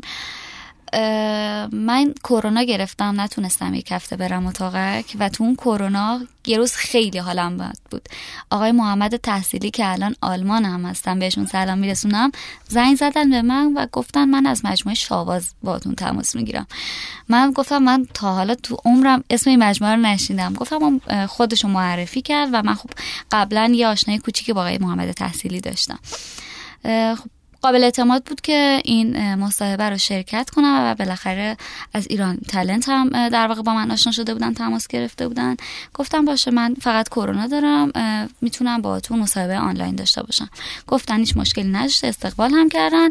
فردا امروز من باز هم حالم خیلی بد بود. یعنی رنگم رنگ گچ دیوار بود و یک مصاحبه یک ساعته و یک ساعت و نیمه چالشی با آقای محمد تحصیلی داشتم که تمام لیدرهای حوزه آرایشی بهداشتی رو با هم بررسی کردیم. تمام بیوتی بلاگرهای در واقع ایرانی رو با هم بررسی کردیم. هر بلاگر چقدر آورده داره چقدر فروش داره در واقع تمام ابزارهایی که ما می‌تونیم تشخیص بدیم قبل از اینکه بخوایم یک تبلیغ بلاگی رو. یک مصاحبه چالشی و جذابی بالاخره بعد از مثلا میشه گفت 7 سال من پشت سر گذاشتم و خیلی مصاحبه جذابی بود اون روز برام. خب. و بعد از اون دعوت به همکاری شدم. و الان هم من توی شاواز هستم. قصه های شاواز زیاده. یعنی میشه گفت تجربه این 7 سال رو باید گذاشت یک طرف داستان و شاواز رو گذاشت یک طرف داستان. کاملا تجربه متفاوتی با همه داستان هایی که براتون تا الان تعریف کردم هست. چون در واقع شاواز رو وقتی page ش رو به من دادن 37 تا دونه follower داشت. و روزی که اینستاگرام فیلتر شد شاواز با 333 K در واقع فعالیتش رو متوقف کرد. و همه بچه ها می‌دونن که صفحات اینستاگرام شاواز توی شبکه های اجتماعی مثل بچه های من میمونن و من بزرگشون کردم و وقتی سفر میرم و جایی در دسترس نیستم یکی باید بیاد مسئولیتش رو به عهده بگیره و ازش مراقبت کنه. شاواز رو وقتی شروع کردیم خب ما یک سرمایه گذار خوب داشتیم به واسطه هلدینگ نفیس که دق میشه گفت budget تبلیغات و marketing نداشتیم. ما تبلیغاتمون رو از پارسال آبان شروع کردیم به طور رسمی با چندین بلاگر مختلف توی حوزه lifestyle beauty blogger A/B test های مختلفی رو کردیم تبلیغاتی رفتیم که خب ما تونستیم توی یک شب 50 K follower بگیریم تبلیغاتی رو رفتیم که توی یک شب با عددهای بالا 5 تا دونه follower هم شاید نتونستیم بگیریم. خب اینا رو بگیم بهمون الان که نه هر کدوم کدوم خوب بوده کدوم کدوم بد بوده. اینطوری آدما خوبه می‌تونن برن آره نه اینفلوئنسر قطعا آره اینفلوئنسر قطعا گوش نمیدن رادیو نه برای کسایی که توی کسب و کار آره. هستن. نه اونا رو بگین آره. یکی از کارهایی که من ببخشید این کلمه به کار برم میشه گفت خیلی ما همیشه اصطلاح میگم. لوریوار ما انجام می‌دادیم توی کار هر چقدر هم مثلا ما بگیم خب ما میریم توی ابزارهای مختلفمون چک می‌کنیم. خودتون لورین؟ بله من اصالتا خب لور هستم. نداره. من این شوخی قومیتی رو با خودم کاملا کردم از دوستان لور زبانم دارم که ناراحت نشن. خب. من با هر کسی که تصمیم داشتم تبلیغات برم توی اینستاگرام می‌رفتم. چک می‌کردم توی یک هفته گذشته می‌دیدم چه تبلیغایی رو رفته. از تبلیغاتشون اسکرین شات می‌گرفتم. و بعد 24 ساعت بعدش من می‌رفتم چک می‌کردم. ببینم چقدر follower داده به اون در واقع page و بر اساس follower ی که داده بود تصمیم گرفتم که آیا این تبلیغ رو برم یا آیا این تبلیغ رو با اون اینفلوئنسر نرم. و خب ما هم مخاطبمون هم blogger ها influencer اه، شب performance بودن. یعنی عمده کار من هشت شب شروع می شد با بچه های جریان که حسابی خستشون کردم و حسابی در واقع لطف داشتن به همون ما تازه هشت شب شروع می کردیم خانم سلماز افتخاری. سلماز تبلیغ رو رفت. این لینک رو گذاشت اون متن رو گذاشت. و خب مثلا یهو می‌دید ما از سی روز ماه 24 شب من تبلیغ داشتم. کارای داخل شرکت و تبلیغات و اسلوگن و تولید محتوا و پست و استوری و ویدیو همه اینا به کنار که خودش حداقل یه تیم سه چهار نفره می‌خواست ولی ما دو نفر بودیم. همه این کار رو ما هم انجام می‌دادیم تازه شب میومدیم خونه بعد تبلیغات بالا می‌رفتیم. تبلیغات که بالا می‌رفتیم با توجه به اون نوع محصول بعد محتوا بالا می بود تو صفحه شاواز. واسه همین خیلی خیلی میشه گفت level up ی بود از نظر performance از نظر انعطاف پذیری یعنی هر کسی که به نظرم بخواد انعطاف پذیری رو یاد بگیره حداقل باید بیاد یک دور توی شرکت های مثل خانومی یا شاواز بزنه. حوزه beauty و آرایشی خیلی متفاوته. از نظر marketing خیلی باید در لحظه live باشی و agile باشی. چرا؟ چون بحث قیمت ها رقابتی promotion ها رقابتی بلاگر ها رقابتی event ها رقابتی یعنی اینطوریه که اگه ولنتاینو خانومی یک روز زودتر شروع می‌کنه رقیب ما هستش. یا موتن‌رو زودتر شروع می‌کنه احتمال اینکه یک روز order ما رو به سمت خودشون جذب کنن هست. و میشه گفت الان لیدرهای بازار تقریبا به طور روزانه حتی تو promotion هاشون با هم رقابت می‌کنن. یعنی اگر یک محصولی رو ما یک قیمتی می‌زنیم با یک voucher خاصی ممکنه رقیب ما بگه من کمتر میدم. خب این در واقع محصول. خب یکم از اینفلوئنسرها رو برامون بگین کدوما خوب بودن. روشش که گفتین. بله. حالا اینکه کدوما خوب بودن براتون جواب دادن کدوما بد خب ماهیت ما چون آرایشی بهداشتی است beauty blogger قطعا تاثیرپذیری بهتری داره. یعنی افرادی مثل ملینا تاج مهشید beauty فامیلیشون رو فراموش کردم فرانسه هستن. شیما کاتوزیان که جدید وارد شدن توی در واقع حوزه بلاگرهای beauty و این افرادی هستن که الان توی ذهنم هستن که خانم گیسو دیبا یا همون نغمه جعفری ما همیشه باشون همکاری داریم و بازخوردشون برای ما خوب بوده و کار کردن باشون از نظر رفتاری و اخلاقی هم چالش نداره. چون عمدتا بلاگر یا اینفلوئنسر به واسطه درآمد خوبی که در میاره همه جامعه بهش گارد داره. ولی خب سختی کار بعضی هاشون رو هم ندیدن. اون زمانی که اینفلوئنسر یا بلاگر time گذاشته با کمترین ابزارهاش اومده تولید محتوا کرده. ما وقتی خودمون تولید محتوا می‌کنیم تازه متوجه میشیم یه بلاگر یا اینفلوئنسر چقدر زحمت می‌کشه برای اون پست استوری. پس نمیشه در واقع به راحتی. بعضی هاشون که واقعا محتوای خوب تولید می‌کنن رو قضاوت کرد. خیلی عالی. اونی که 50 کی آورد کدوم بود؟ خانم شیوا نصرتی. شیوا نصرتی آها. شاید باورتون نشه تو حوزه غذا و آشپزی هم هستن. ما یک جعبه رویایی بهشون دادیم و واقعا هم رویایی بود. توش یه دونه آیفون 13 بود با حدود 3 4 میلیون لوازم آرایشی. و گفتیم که هر کسی که بیاد از طریق ایشون تو صفحه ما همینو بهش هدیه میدیم و از صفحه خودشون هم برنده اعلام شد. چرا چرا اینجوری صفحه نه یعنی چون به چند نفر دیگه ما اون تبلیغ رو داده بودیم ولی خب بهترین تبلیغ اون با ایشون بود دیگه برنده. آره جایزه کسی که یعنی هم جایزه رو برد؟ فالوور خانم نصرتی آها. فالوور خانم. خود خانم. نصرتی. خانم خان- نصرتی خودشون احتیاجی به آشپزی بله، نداره. آره. خب خیلی ام، شما اینفلوئنسرهایی که اصطلاحا K بالا دارن اینا رو مستقیم کار می‌کردین یا با جریان کار می‌کردین بعضیش رو خب من چون میگم دو تیممون هنوز کوچولوه کارهامون زیاده با مجموعه جریان من همکاری می‌کنم. حالا هم به لحاظ اینکه همه رو. همه رو. account manager شون به شدت در دسترس بودن خیلی بر من مهمه. یعنی مثلا من اگر بخوام با آژانسی همکاری داشته باشم در نظر می‌گیرم که اکانتشون چقدر در دسترس و اجایله. من با جریان کار می‌کنم. تعداد زیادیشون رو کسایی که دیگه خب خیلی ما داریم باشون زیاد همکاری می‌کنیم مثل خانم ملینا تاج با خودشون مستقیم ارتباط می‌گیریم و خودمون هم باشون گاهن همکاری می‌کنیم. ولی ترجیحمون اینه که آژانس برامون اه، هماهنگی رو لازم رو انجام بده و ما فقط یه بیریف آماده می‌کنیم. و این brief خیلی مهمه توی تبلیغاتشون معرفی اون تبلیغ تو هست و copywriting ش و این چیزا داخلشه دیگه درسته؟ خب خیلی هم عالی. یکم از سهم بازار حوزه beauty میگین کی الان بیشتر از همه داره میفروشه؟ الان خانمی با اختلاف یعنی ما دیجیکالا رو. می‌ذاریم کنار چون دیجیکالا commerce ش متفاوته. ولی خب توی حوزه آرایشی بهداشتی خانمی اول هستش و بعد قبل از فیلتر شدن فضای مجازی در واقع روژا دوم بود و بعد موتن رو و با یه اختلاف کمی ما و موتن رو بودیم. الان روژا اومده مثلا توی صدر چهارم پنجم. روژا بعد فروشش بیشتر رو سوشال بود. رو سوشال بود ولی الان بعد از فیلترینگ دیگه کامل اومده پایین.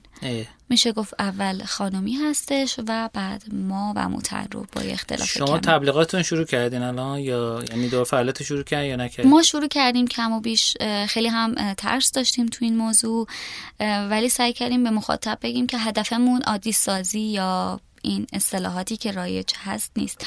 هم ما هم کسایی که توی شاواز دارن کار می‌کنن مثل همه شما به درآمد نیاز داریم و یا اگه فروشی هم داریم اون فروش ما حتی گاه هم می‌تونه به نفع شما باشه.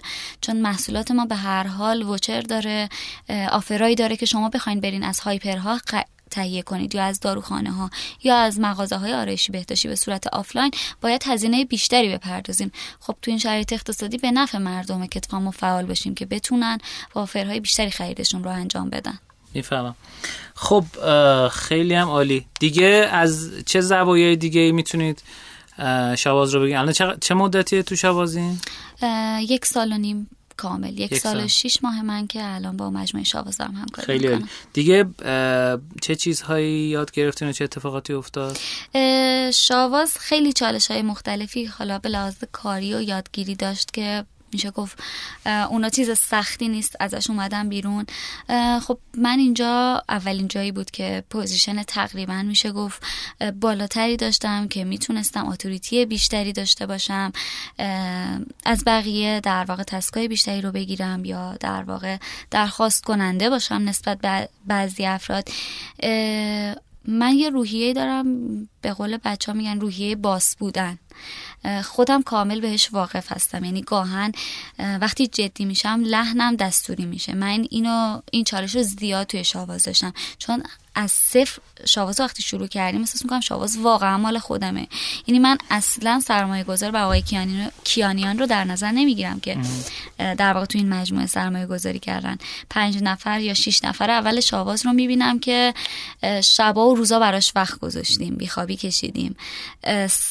در واقع از تایم های شخصی خودمون به خاطرش گذشتیم یه حس خیلی زیاد ارق یا چه می‌دونم بهش میگن مالکیتی بهش دارم و به خاطر اون حس مالکیت هم گاهن لحنم و با بعضی از آدم میره توی حالت مدیریتی و این کامنت رو زیاد بهم دادن. خیلی تمرین کردم با خودم که حلش کنم. این پس چالشتون بوده که بتونین ارتباط رو چیز کنید یعنی متعادل نگه دارید. بله. خیلی عالی. متشکر ازتون که در اصل مهمون برنامه ما شدین. از. متشکر از اسپانسر برنامه. متشکر از شما شنوندگان عزیز و گرامی که تا این قسمت از برنامه همراه ما بودین. امیدوارم که این قسمت از برنامه هم براتون جذاب بوده باشه. شما به عنوان سخن آخر اگر نکته دارین بفرمایید. ممنون از اینکه من رو دعوت کردین. باعث خوشحالی و افتخار من بود. برای همه عزیزانی که وارد بازار کار وارد حوزه marketing وارد social media میشن. یک چیزی که فراموش کردم بگم بحث کامنت پذیری هست. هر روز تمرینش کنین که همه آدما می‌تونن نسبت به تمامی رویکردهای ما و در واقع فعالیت های ما کامنت داشته باشن. کامنت پذیر بودن توی کارمون. بزرگترین اسکیلیه که می‌تونیم داشته باشیم. درود بر شما. خیلی عمالی ممنون ازتون. دوستان عزیز و گرامی بزرگترین لطفی که می‌تونین به ما بکنید اینه که رادیو روشنا رو به دوستان آشنایی که حتی فکر می‌کنین به درشون نمی‌خورن هم معرفی کنید. یکی از طرفدارای رادیو به من گفتش که ببین به خدا من دارم به همه معرفی می‌کنم. الان دیگه نمی‌دونم به کی به معرفی کنم. ما همینو می‌خوایم. همین استیتو می‌خوام که شما دقیقا ندونیم به کی معرفی کنیم. به دوستان جدیدتون معرفی کنیم. میگفتش که من به آدمای معرفی کردم که تو حتی فکرش هم نمی‌تونی بکنی. مثلا طرف مدیر کارخونه باتریه. میگه من نمی‌دونم. مثلا دیگه الان باید به کی دقیقا معرفی کنم که به دردش بخوره. ولی ما دنبال این هستیم که با هم یاد بگیریم با هم رشد کنیم بریم جلو و از همدیگه چیزای جدیدی یاد بگیریم و این انرژی رو داشته باشیم که تو هر شرایطی بتونیم خودمون رو رشد بدیم به فکر خودمون باشیم و به فکر دوستان دیگه هم باشیم. و این شعار رشدینو رو که رشدینویتی بودن یعنی اینکه به دیگران کمک کنیم بدون چشم داشت رو تو زندگیمون اجرا بکنیم. متشکر از شما شنوندگان عزیز. مرسی از خانم پریسا جوکار عزیز که تشریف بردن متشکر از استودیو شنوتو که زحمت در از ضبط اینا رو کشیدن و استاد الیاس گرجی عزیز و باکس شنوتو که ما داخلش هستیم. در باکس شنوتو رو درست با رسم شکل به من توضیح میده. اسمش استودیو شنو باکس متشکر از استودیو شنو باکس و اولین بار بالاخره از این میکروفون استفاده کرد. خب دارم که شاد و سرحال و خندون باشین و برامون کامنت بذارید. دوستان عزیز گرامی برامون کامنت بذارید. چه داخل اپلیکیشن شنوتو که خیلی خوبه اول برنامه توضیح دادم. چه داخل کست باکس اینا کمک می‌کنه که آدمای بیشتری رادیو روشنی رو ببینن. مخصوصا تو اپلیکیشن شنوتو باعث میشه که با آدمایی که دوست دارنم نمایش داده بشه. مرسی از شما. امیدوارم که پر رشد پرروزی باشید. خدا یار و نگهدارتون. خدا نگهدار. پیروز و موفق باشین. متشکرم. خدافظ